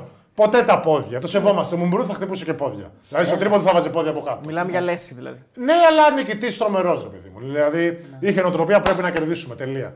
Που αυτό για μια ομάδα είναι πολύ σημαντικό να υπάρχει αυτή η νοοτροπία, ρε παιδί μου. Όχι τη βρώμικη, αλλά το να οθείς όλους στο να Ήταν αρχηγός κανονικός και στα αποδυτήρια και εκτός. Παρόλο που ήταν λίγο εγωιστής παραπάνω στο τέλος. Λοιπόν, για να καταλάβεις πόσο θέλει ο Κράβας να το συμπαθήσεις, έχει πινάρει ένα μήνυμα. Πάμε όλοι γκαούτσο για το βραδινό μας ποτό, οριόλιδες. Είναι το vibe της Αργυρούπολης, έχει και φαγητάρες. Ποια Αργυρούπολη δεν μαλάκα, της Αθήνας. Ποια Αργυρούπολη, εμείς έχουμε φύγει από τα σύνορα.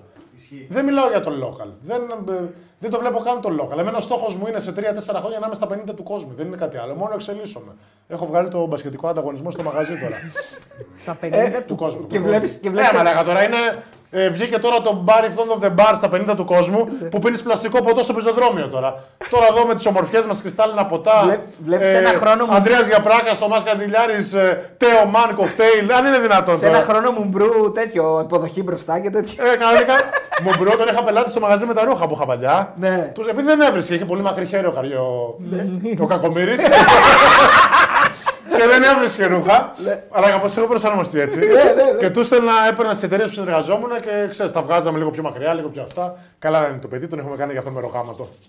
Έχεις δουλέψει με καλύτερο σουτέρ από τον Σάλιν. Κοίτα, όχι, νομίζω πως όχι. Ήταν ο Σάσου Σάλιν, ήταν ο Ντάιρις Μπέρτανς και ήταν και για πιο μοιημένους αλφαδιώτες και παλιακούς, δεν ξέρω τι μέσο όρο ηλικίας έχουμε εδώ. Και ήταν και ο Δημήτρης ο Τσαρουχάς που είχα στον Ηλυσιακό. Αυτό δεν το ξέρω. Ναι, είχε κερδίσει διαγωνισμό τριπώντων σε All Star Game όντας από την Α2 Ηλυσιακός εμείς που είχε πάει. Μαγικό σούτερ, δηλαδή το 50-50 ήταν στο νεράκι, που θα ήταν ένα ωραίο θέμα να γίνει και όχι 8-8 βιλντόζα, δηλαδή να πούτε και εγώ μπορώ να βάλω 8-8 άμα με τραβάς, κάποια στιγμή βάζω 8-8. Σε προπόνηση. Ναι, αυτό έλειπε. Άμα με τραβάς βίντεο, ναι. Όχι, όπως και να μην με τραβάς. Έχω μέρες που θα τα βάλω και 10 στα 10. Ναι. Δεν είναι τώρα, γιατί έβλεπα θέμα 8 στα 8 βιλντόζα. Αυτό έλειπε. Άμα δεν έβαζε 8 στα 8 βιλντόζα, ποιος θα τα βάζει. Κάντε ένα βίντεο και πείτε 50 στα 50. Ναι. Έτσι δεν είναι. Ναι. Δηλαδή... Σαν κάνει ποδαράκι ο Κριστιάνο Ρονάλντο. Σε παρακαλώ πάρα πολύ. Δηλαδή... Λοιπόν, ο Μόναχαν Μπόι λέει: αν περάσετε τις 8, λέει ο Ραγκάτς θα μπει μέσα και θα πει: Μπογρή, μάζευε τα. Τελείωνε. Μπογκράκο, τελείωνε. Ρε, τελείωνε. Εκπομπή ο Ράγκα, έχει μην πουλάς τρέλα σε λόγο του Παπαδόπουλου. Το έκανε την προηγούμενη φορά. Τι έγινε, Ράγκα, δεν είμαστε καλοί εμείς τώρα, Εν τω μεταξύ, off camera λέει: Ω, Γιώργο. Ναι, και βγαίνει στην εκπομπή και έχει ύφος. Άλλος ένας μέσος Έλληνας οπαδός. Άλλος ένας καθρέφτης. Στα social καρκίνους από κοντά από τα ράμου σέλφι. Δεν πειράζει. Ράγκα, θα τα πούμε μετά, ρε Αλίδη, τέτοια λες. Κλείνει τελειώνει ο διαγωνισμός για να βγάλουμε τους δύο νικητές. Έχουμε 20 λεπτά ακόμα. Ναι. Μπρο μου, κάνε τις κληρώσεις, να μας ενημερώσεις. Έλα, πάμε. Γιώργο. Ναι, ας εγγεύω. Ναι. Όπως εξελίχθηκε το μπάσκετ με το πολύ σουτ και τις πολλές επιθέσεις, εσένα σε βόλεψε, σε εξυπηρέτησε. Ναι, απλά θα έπρεπε να είχα και εγώ έναν προπονητή να μπορεί να τον αναγνωριστώ. Κάνω βιντεορέντα στη Τενερίφη πολύ, γιατί επειδή έχω τρομερά τη δημιουργία και την αντίληψη στο να δω τι μπορεί να δώσει κάθε παίχτης, μπορούσα να το εξελίξω αυτό. Δεν με βοήθησε καθόλου ότι η αθλητικότητα και το κομμάτι του ότι ο ψηλός πρέπει απλά να τρέχει και να καρφώνει, αυτό δεν με έχει βοηθήσει. Γιατί θέλω συγκεκριμένο προπονητή που να κατανοεί και μπάσκετ γενικότερα και να μην προσπαθεί ότι επειδή δηλαδή, οι περισσότεροι τι κάνουνε, ας τα κάνουμε όλα πιο απλά γιατί δεν καταλαβαίνουν οι παίχτες. Και αυτό είναι πάρα πολύ λυπηρό γιατί δείχνει πολύ χαμηλό προπονητικό επίπεδο. Το σωστό προπονητικό επίπεδο είναι τι μου δίνει κάθε παίχτης, γι' αυτό εκτιμώ το Σάρα τόσο πολύ, αυτό να πάρω. Να. Τι. Δεν καταλαβαίνει, πάμε σε αυτόν που καταλαβαίνει. Δεν γίνεται να είσαι σε αυτό το επίπεδο και να μην καταλαβαίνεις. Δεν θα προσαρμοστεί ο προπονητής στον παίχτη, στη λεπτομέρεια. Θα προσαρμοστεί ο προπονητής στον παίχτη στο τι μπορεί να του δώσει στο παρκέ. Αλλά στο play παίχτη που δεν μπορώ να πιστέψω ότι ο Μπούφος έχει θέση στο ψηλό επίπεδο. Τελεία. Εγώ αρρωσταίνω. Με τη χαζομάρα αρρωσταίνω. Δεν έχω χειρότερο. Και δυστυχώς οι προπονητές προσαρμόζονται σε αυτό γιατί είναι δύσκολο. Δεν είναι δύσκολο βασικά, θα σου πω εγώ τι είναι. Γιατί λένε πάντα με το Ζέλικο ότι χαλάει μεγάλα συμβόλαια κλπ. Δεν χαλάει όμως συμβόλαια επειδή παίρνει τα μεγαλύτερα ταλέντα. Τα συμβόλαια που χαλάει είναι επειδή πληρώνει τη συνέπεια. Καλός ή κακός, όταν είσαι σε ένα καλό επίπεδο και έχεις συνέπεια και ακολουθείς οδηγίες σωστά, πληρώνεσαι. Και τη σπιρτάδα του, να καταλαβαίνει τι τους λέει. Έτσι. Δεν παίρνει ούτε το καλύτερο σωστέρο, το καλύτερο σενάσενος, οτιδήποτε. Προφανώς επειδή οι άλλοι προπονητές δεν μπορούν να πληρώσουν τη συνέπεια και το καλό σουτ μαζί, διαλέγουν το καλό σουτ και αφήνουν τη συνέπεια στο τέλος. Που αυτό θεωρώ ότι γενιά με τη γενιά ρίχνει το προπονητικό επίπεδο στο πάτωμα. Συγγνώμη λίγο, να πούμε λίγο, ο πρώτος νικητής είναι ο Ευάγγελος Παρθένης, ο οποίος πρέπει να στείλει στο Instagram τα στοιχεία του για να του στείλουμε την πετσέτα. Ο δεύτερος ποιος είναι, Κράβα? Τέσσερις θα βγάλουμε και δύο επιλαχόντες. Έλα, Αριστοτέλη. Θα το βγάλεις όπως σε λίγο. Ναι, ναι. Θα ήθελες να είσαι. Θα άλλαζες κάτι από το παιχνίδι σου για να είσαι πιο αθλητικός? Α, όχι με τίποτα. Τι να αλλάξω να είμαι πιο αθλητικός? Επειδή μου να ήσουν. Άκουσα πρώτα απ' όλα, είμαι αθλητικός, θα ήμουν να περιορίσω τους τραυματισμούς. Την έχω βγάλει πένα. Ένα χειρουργείο μηνίσκο, επειδή ήμουν ηλίθιος και έκανα βαθιά καθίσματα.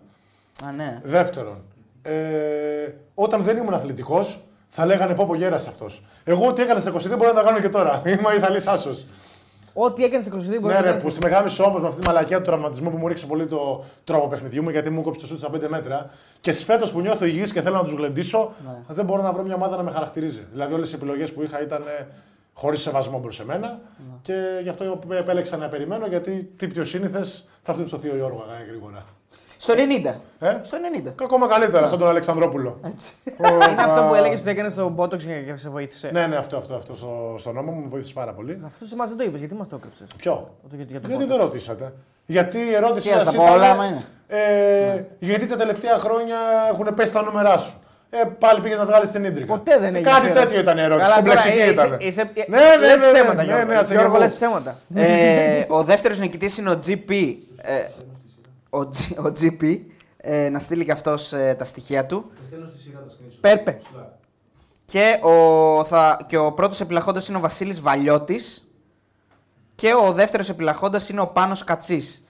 Θα τα επαναλάβουμε στο τέλος κλείνοντας. Δύο είναι νικητές, δύο έχω επιλαχόντες. Έχω και μία πρόταση μόλις. Ναι. Από τον κανονικό Καλαβρό προπονητή, όχι τον Γιαλατζή που είναι στον Ολυμπιακό. Ναι. Τον Καλαβρό, τον προπονητή της Λαβού. Η Λαβού είναι η Βουλαρμπάν, η ομάδα της Βούλας στο μπασκετάκι, στις λίγες της Ελλάδας τεχνικές. Βουλαρμπάν, ωραίο. Και μου κάνανε μόλις μια πρόταση ότι άμα αυτό μπορώ να προπονούμε μαζί τους και να πάρω ρυθμό στους αγώνες για να είμαι έτοιμος όταν προκύψει. Μα 90 η πρόταση. Ναι, εντάξει, μια χαρά. Ευχαριστώ, Μεγάλη Καλαβρέα. Ευχαριστώ τον πρόεδρο, τον κύριο Βαγγέλη Γλύπτη, που δουλεύει στην Ένμα την Ναυτιλιακή. Ευχαριστώ πάρα πολύ για την πρόταση, θα τη σκεφτώ. Τα πράγματα απλά. Ναυτιλιακή άκουσα, μπορούν να μπουν και χορηγοί. Οπωσδήποτε. Όποτε θέλετε χορηγοί στην εκπομπή, θα σας προωθήσουμε όπως πρέπει, γιατί είμαστε και international. Εδώ από την Αυστραλία κάνουν τον. Το shipping εδώ το παίζουμε στα δάχτυλα. Λοιπόν, ο φίλος ο Gentleman ρωτάει, Μπογρίνο, για πες μας εμάς που κάνουμε βαθιά καθίσματα, τι έφταξε, λέει. Θεωρείς γενικά. Μάλλον ότι είμαι 2-10, δεν έφταξε κάτι άλλο. Δεν είναι διαγωνισμό, πρέπει να βάλω ένα φρένο κι εγώ. Θεωρείς γενικά τα βαθιά καθίσματα επικίνδυνα ή το παράκανες? Όχι, θεωρώ ότι τα βαθιά καθίσματα είναι ό,τι καλύτερο, γιατί δουλεύουν σωστά τα ισχύα και τα γόνατα. Δεν είναι τυχαίο που παλιά δεν υπήρχε κανένας τραυματισμός. Η συνέπεια τραυματισμών γόνατου ισχύου τα τελευταία χρόνια έχει ανέβει, που διάβασα, τύπου 70%. Γιατί παλιά είχαμε τουρκική τουαλέτα. Και δουλεύανε σωστά τη δύο μοχλή. Και είχαμε όλη σωστή λεκάνη, η καθιστική ζωή, όλο αυτό το έχει επηρεάσει. Άρα ή βαθικάθες μαλάνι μου ή τουρκική τουαλέτα σπίτι. Δηλαδή αυτό που λένε ότι να πάρεις τέτοιο. Να μην κάθεσαι έτσι, για να πάρεις τέτοιο σκαλοπατάκι για να είναι τα πόδια έτσι. Το έχω δει και αυτό. Για πες. Τρίλεπτο μπόγρι. Τρίλεπτο μπόγρι. Να σου πω κάτι, 2 ώρες. 2 ώρες κάνουμε τρίλεπτο. Ναι, 2 ώρες δεν έχει κάτι. Καλά, έχουμε ακόμα 8 λεπτά. Όχι, δεν λέει αυτό. Κάνουμε ένα τρίλεπτο με τον Κατσούρε. 3 λεπτά. Ρωτάει ο κόσμος ό,τι θέλει εκτός του αθλητισμού. Δηλαδή διλήμματα γύρω, η πίτσα, τέτοιο. Αλλά άμα θέλετε, το κάνουμε. Ωραία. Με σένα είναι όλοι. Πρέπει να καταλάβω και εγώ και όλοι σας ότι σιγά σιγά δεν είμαι καλεσμένος. Του καλεσμένου τι κάναμε την εκπομπή, που ακόμα με περνάει ο Τάκης Τσουκαλάς στα views, δεν μπορώ να το πιστέψω. Αλλά όπως και να έχει, χαλάλι. Ο Τσουκαλάς πάει εκατομμύριο. Εντάξει, είναι και πόσα χρόνια και είναι καλή φιγούρα και είναι ένα. Είμαι 2 πάρτα, εγαμής. Όντως πρέπει να τα ενώσουμε. Ευχαριστώ πάρα πολύ. Φαντάζομαι δεν μπορούσαν να κόψουν τίποτα και έγινα 2 μονόρες εκπομπές. Λοιπόν, ξαναλέω λίγο τους νικητές. Οι 2 πρώτοι είναι οι νικητές Ευάγγελος Παρθένης και GP. Αυτοί οι 2 πρέπει να στείλουν στο Instagram, Γιώργο, για να πάρουν. GP λέει να είναι μεγάλος Παπαγιάννης. Κοίτα τι έχει. Μεγάλη GP και Τζόρνταν έχει. Και Τζόρνταν φωτογραφία. Και οι 2 επιλαχόντες είναι ο Βασίλης Βαλιώτης και ο Πάνος Κατσής. Αν οι άλλοι δεν στείλουν, παίρνουν αυτοί. Όπα, τι έχουμε εδώ. Ο Αυστραλός που είπες πριν από την Αυστραλία. Μεγάλη Αυστραλία από 50, γίναμε 8, δεν πειράζει, χαλάρι την και με δύναμη. Τι λέει, Μπογρίνιο, εδώ είμαι. Εδώ είναι κολόνα, ρε, από την πρώτη μέρα. Μεγάλη κολόνα. Ένας φίλος ρωτάει για τα χειρότερα γήπεδα που έχεις συναντήσει, έχεις παίξει. Στην Ελλάδα, μάλλον. Αδελφέ, άκου τώρα τι έχει γίνει. Ωραίο. Έχω φύγει από την Ελλάδα και έχω πάει Ισπανία, έχω κακομάθει. Γενικότερα επιστρέφω Ελλάδα. Εκτιμούσα πάρα πολύ το γήπεδο του Απόλλων Πατρών που ήμουνα, γιατί ωραίο γήπεδο, ζεστό, ξύλινη οροφή, κόσμος. Και τώρα που φύγα και πήγα προς τα κάτω, είχα πάει με τον Ντάνι Ντίεθ που είχε έρθει το φίλο μου την Πασχόνη. Είχαμε πάει Ζάκινθο στο γυρισμό. Πέρασα από γήπεδο να πάρω την καφετιέρα μου, να πάρω τέτοια πράγματα από τη στιγμή που ο γάμος δεν συνεχίστηκε. Στο γήπεδο είχες καφετιέρα. Ναι, φέρνω την καφετιέρα μου. Είμαι σαν τον Μπάτλερ κι εγώ. Ποιο θέλει καφετάκι, βρουλάκι, παπ. Όντως! Ναι, ναι, καφέ οπωσδήποτε. Έχω το σπρεσάκι μου δίπλα. Παίρνω ένα κάκτο πάντα δίπλα στο τέτοιο να βγάλει την κακή ενέργεια. Άρα γι' αυτό υπάρχει και ανταγωνισμός με τον πρόεδρο. Γι' αυτό υπάρχει και ανταγωνισμός. Ποιος ξέρει. Λοιπόν. Μην λες πρόεδρο, ποιος είναι ο πρόεδρος. Καφετζής είναι. Ναι. Αν είναι δυνατόν. Πρόεδρος θα ήταν κάποιος που ξέρει από μπάσκετ γενικότερα. Πάμε παρακάτω. Και μπαίνει στο γήπεδο και είχα και περηφάνεια ότι να μου πει: πω, πω τι γήπεδάρα είναι αυτή, είχα ξεσυνηθίσει. Και το βλέπουμε, λέει: μαλάκα, άρχισε εδώ και παίζεις. Πόσο τυχεροί είμαστε στην Ισπανία. Και έκανε το σταυρό του άνθρωπος. Και λέω: πω, πω, κοίτα, δεν το δείχναμε καμάρι το γήπεδο. Έβαλα την ουρά μέσα από τα σκέλια μου. Λοιπόν, στην Α1 το χειρότερο γήπεδο υπάρχει αυτή τη στιγμή του Λαβρίου. Δεν μπορώ να το πιστέψω ότι υπάρχει αυτό το γήπεδο. Είναι λόγος δηλαδή να έχω πρόταση. Με πάρα πολλά λεφτά και να πω δεν μπορώ να πάω να παίξω εκεί. Ναι. Δεν είναι το ότι στάζει, είναι ότι δεν έχει κανένα vibe, είναι παλιακό, είναι χωρίς κόσμο, η κερκίδα είναι μακριά. Είναι αυτά τα προκάτ γήπεδα που κάνανε παντού. Παντού ρε φίλε, παντού ρε. Ό,τι γήπεδο υπάρχει στη Θεσσαλονίκη είναι ολόιδιο, όπως είναι του Λαβρίου. Οπότε είναι ίσως το χειρότερο γήπεδο που μπορείς να πας. Οκ, μετά του Ιωνικού ήταν στενάχωρο. Πολύ κακό. Ναι. Αλλά τουλάχιστον είναι κερκίδες κοντά και μπορείς να αποκτήσεις ένα vibe, ρε παιδί μου, με τον οπαδό, με τα αυτά. Να έχεις... Του Λαβρίου δεν υπάρχει λόγος ύπαρξης γηπέδου. Οπότε αυτό θα πω. Στα χειρότερα γενικότερα, εντάξει, δεν υπάρχουν πάρα πολλά. Δηλαδή, τώρα πήγαμε στα Καλάβρια, τα πέρασε προετοιμασία, είχε πλαστικό κάτω, δεν είχε παρκέ. Λευκάδα. Δεν έχω πάει να παίξω. Δεν έχεις παίξει. Όχι, όχι. Ένας φίλος λέει: Μπογρίνιο γνώμες για όλες τις εθνικές που έχουν ανέβει, Φιλανδία, Βοσνία κτλ. Και έχει παίκτες, λέει, με shoot και free flow, ενώ εμείς έχουμε μείνει στάσιμοι. Μας βλέπω, λέει, στη μοίρα του ποδοσφαίρου. Ότι καλά δεν βγάζουμε τέτοιους αντίστοιχους παίκτες και πέφτουμε. Κοίτα, σίγουρα έχει να κάνει με το πώς προσεγγίζουμε το άθλημα. Εγώ το έχω πει και πριν ότι το κακό με εμάς είναι ότι επειδή είμαστε χώρα η οποία η προτεραιότητα είναι το δέντρο και όχι το δάσος, αυτό που κερδόμαστε περισσότερο απ' όλα είναι η νίκη, δεν μπορούμε σε μικρά παιδιά να δώσουμε το πάτημα να βγάλουν το ταλέντο τους.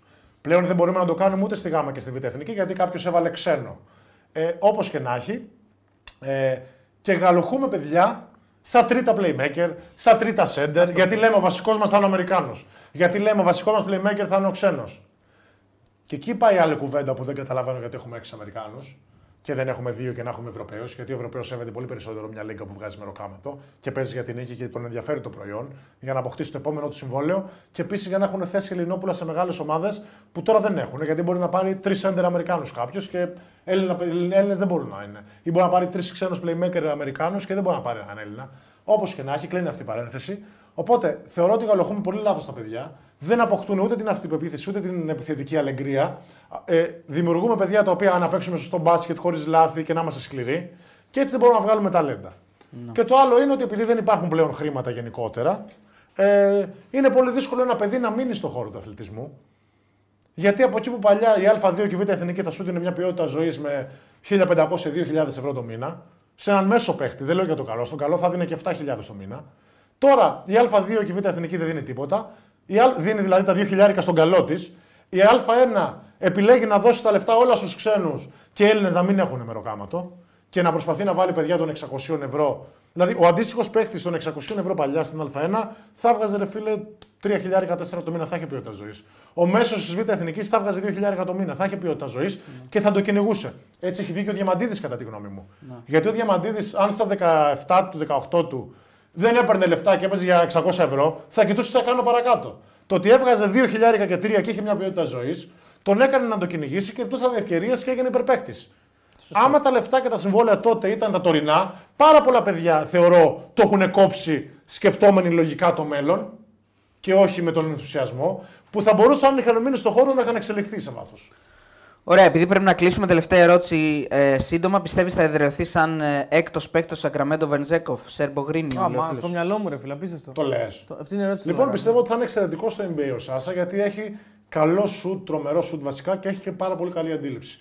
Στο NBA που δεν μπορεί ο αμυντικός να μείνει μέσα στο χρωματιστό, αν μπορείς να έχεις σωστό timing κοψίματος και να διαβάσεις γενικά τους χώρους και να κινηθείς σωστά, το ταλέντο των παιχτών όλων στην πάσα είναι πάρα πολύ υψηλό επίπεδο. Θεωρώ ότι θα σε βρούνε και θα πας ταμείο. Άρα πιστεύω ότι ο Σάσα κάνει τους απλά δύο πράγματα που είναι τα καλύτερά του, να σουτάρει και να κόβει σωστά, θα είναι μαγικός.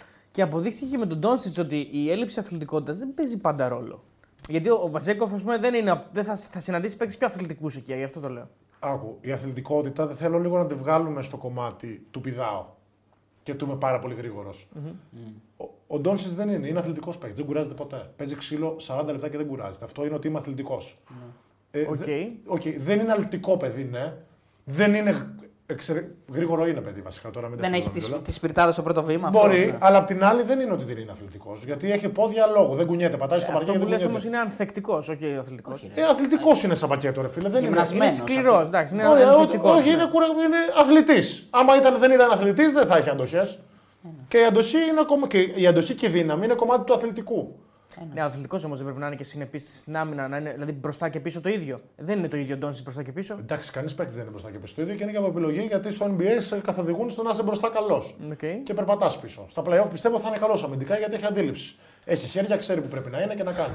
Ο Σάσα απ' την άλλη είναι πάρα πολύ γρήγορος, είναι πάρα πολύ εκρηκτικός, μπορεί να μην είναι τόσο αλτικός, αλλά και απ' την άλλη θεωρώ θα το καλύψει αυτό με το σούτ του και με το υπόλοιπο. Και επίσης, δεν θεωρώ ότι συνάμυνα θα ασχοληθεί κανείς. Ίσα-ίσα, άμα του βάζει 30 ο παίκτης του, θα χαίρεται και το προϊόν που τρώει 30 πόντους. Ναι, αλλά πάει σε ομάδα με τέτοιο. Ναι, κλείνουμε. Ναι. Πάει σε ομάδα με στόχο. Δηλαδή δεν πάει σε μια ομάδα που θα παίζει για τη χαρά του αθλήματος. Πάει σε ομάδα καλή, με στόχο. Ρε παιδί μου, το θέμα είναι να ανήκει στην αγορά. Μπήκε στην αγορά, πιστεύω ότι και εκεί να μην του κάτσει. Σε βάθος χρόνου κάπου θα του κάτσει. Γιατί είναι ένα παιδί που ξέρει μπάσκετ. Δεν βλέπεις δηλαδή να γυρνάει στην Ευρώπη. Δεν βλέπω να γυρνάει, όχι. Δεν βλέπω. Ο μόνος τρόπος για να γυρίσει θεωρώ ότι θα είναι επειδή το θέλει αυτός, όπως έκανε ο Μίροτιτς. Δεν πιστεύω ότι θα γυρίσει. Γιατί συνήθως και σε εμάς, επειδή έχουμε μεγαλουγηθεί με αυτή την οτροπία της νίκης και του σωστού, μπορεί να πας εκεί. Το έπαθα εγώ στην Ισπανία που είναι. Και λέω: τι κάνουν αυτοί εδώ, πώς παίζουν έτσι, μέχρι να προσαρμοστώ. Δηλαδή, μπορεί να του τη βάρεσε. Εγώ στο Σπανούλι πιστεύω, αυτό του τη βάρεσε και γύρισε. Αλλιώς θα ήταν εκεί για πάντα. Yeah. Του τη βάρεσε το ότι είχε γαλουγηθεί με το σέρβικο μπάσκετ της νίκης, με το σωστό spacing, με την ομάδα πάνω απ' όλα. Και εκεί πνίγηκε. Άμα είχε υπομονή και έμενε 1-2 χρόνια, 3, θα τον έβρισκε το δρόμο του. Γιατί είναι παιχταράς. Άμα ο Σάσα δεν πνιγεί από αυτό, που πιστεύω δεν θα πνιγεί γιατί είναι πιο αλέγκρος, πιστεύω θα είναι και για πάντα. Και θα έρθει στο τέλος να μας κοροϊδέψει να πάρει ένα μεγάλο σοβαρό. Ο Σάσα Βατζέκοφ, δεν τα βλέπω τα μηνύματα, φίλε. Θα το ρωτήσω, θα μας απαντήσει στο επόμενο βίντεο που θα είναι την Παρασκευή. Αν έχεις μιλήσει με Μπαρτζόκα για να έρθεις στο θρύλο, μην απαντήσεις. Θα αφήσουμε ανοιχτό αυτό. Αυτή την απάντηση για τους φίλους. Δεν βγαίνει στο τηλέφωνο, θα πάρουμε ένα τηλέφωνο άμα είναι live. Και να κάνουμε την πρόταση όλοι μαζί εδώ. Λες, ό,τι είναι τώρα, τι είχαμε, τη χάσαμε. Θα πάρω τον μπαφέ.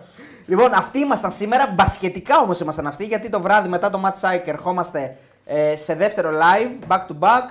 Πάμε λίγο να ξεκουραστούμε, να έρθει ο Ράγκα να πει τα δικά του, τι έγινε, τι να γίνει, να αρχίσει το ματσάκι, να το δούμε. Μην κλείσεις τις κάμερες, να δούμε το bullying. Πρέπει να δούμε το match, πρέπει να ηρεμήσουμε λίγο, να φάμε και τίποτα οπωσδήποτε. Ναι, οπωσδήποτε. Και μετά να έρθουμε εδώ 12 η ώρα, αν όλα πάνε καλά. Αν δεν πάει παράταση το match. Βασικά, ξαναλέω αυτό το αν όλα πάνε καλά είναι και λίγο διφορούμενο. Γιατί αν η Άξο φαρίσει το τέλος ή κάνει σκορ παράταση στο τέλος, λες πήγε καλά. Πάει όλα καλά. Έχουν πάει όλα καλά, γιατί θα αποκλειόταν αλλιώς. Οπότε τέλος πάντων να προκριθεί η ΑΕΚ και με οποιοδήποτε τρόπο, με οποιοδήποτε κόστος. Έτσι. Δυνατά και με δύναμη θα πω εγώ και ότι είναι ευτυχώς τα live ξεκινάνε από Νοέμβρη. Ας είναι, μία παίζουν Τρίτη, μία Τετάρτη.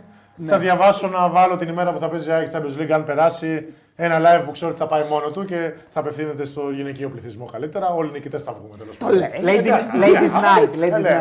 Λοιπόν, www.betarados.gr μπαίνετε και επιλέγετε τα πάντα για το στοίχημα. Αν είστε πάνω από 20 ετών και αν θέλετε να κάνετε εγγραφή σε κάποια στοιχηματική, την κάνετε. 3.500 άτομα παρακαλώ να μείνουν και να μεταφερθούν στο Ράγκα. Περίμενε λίγο.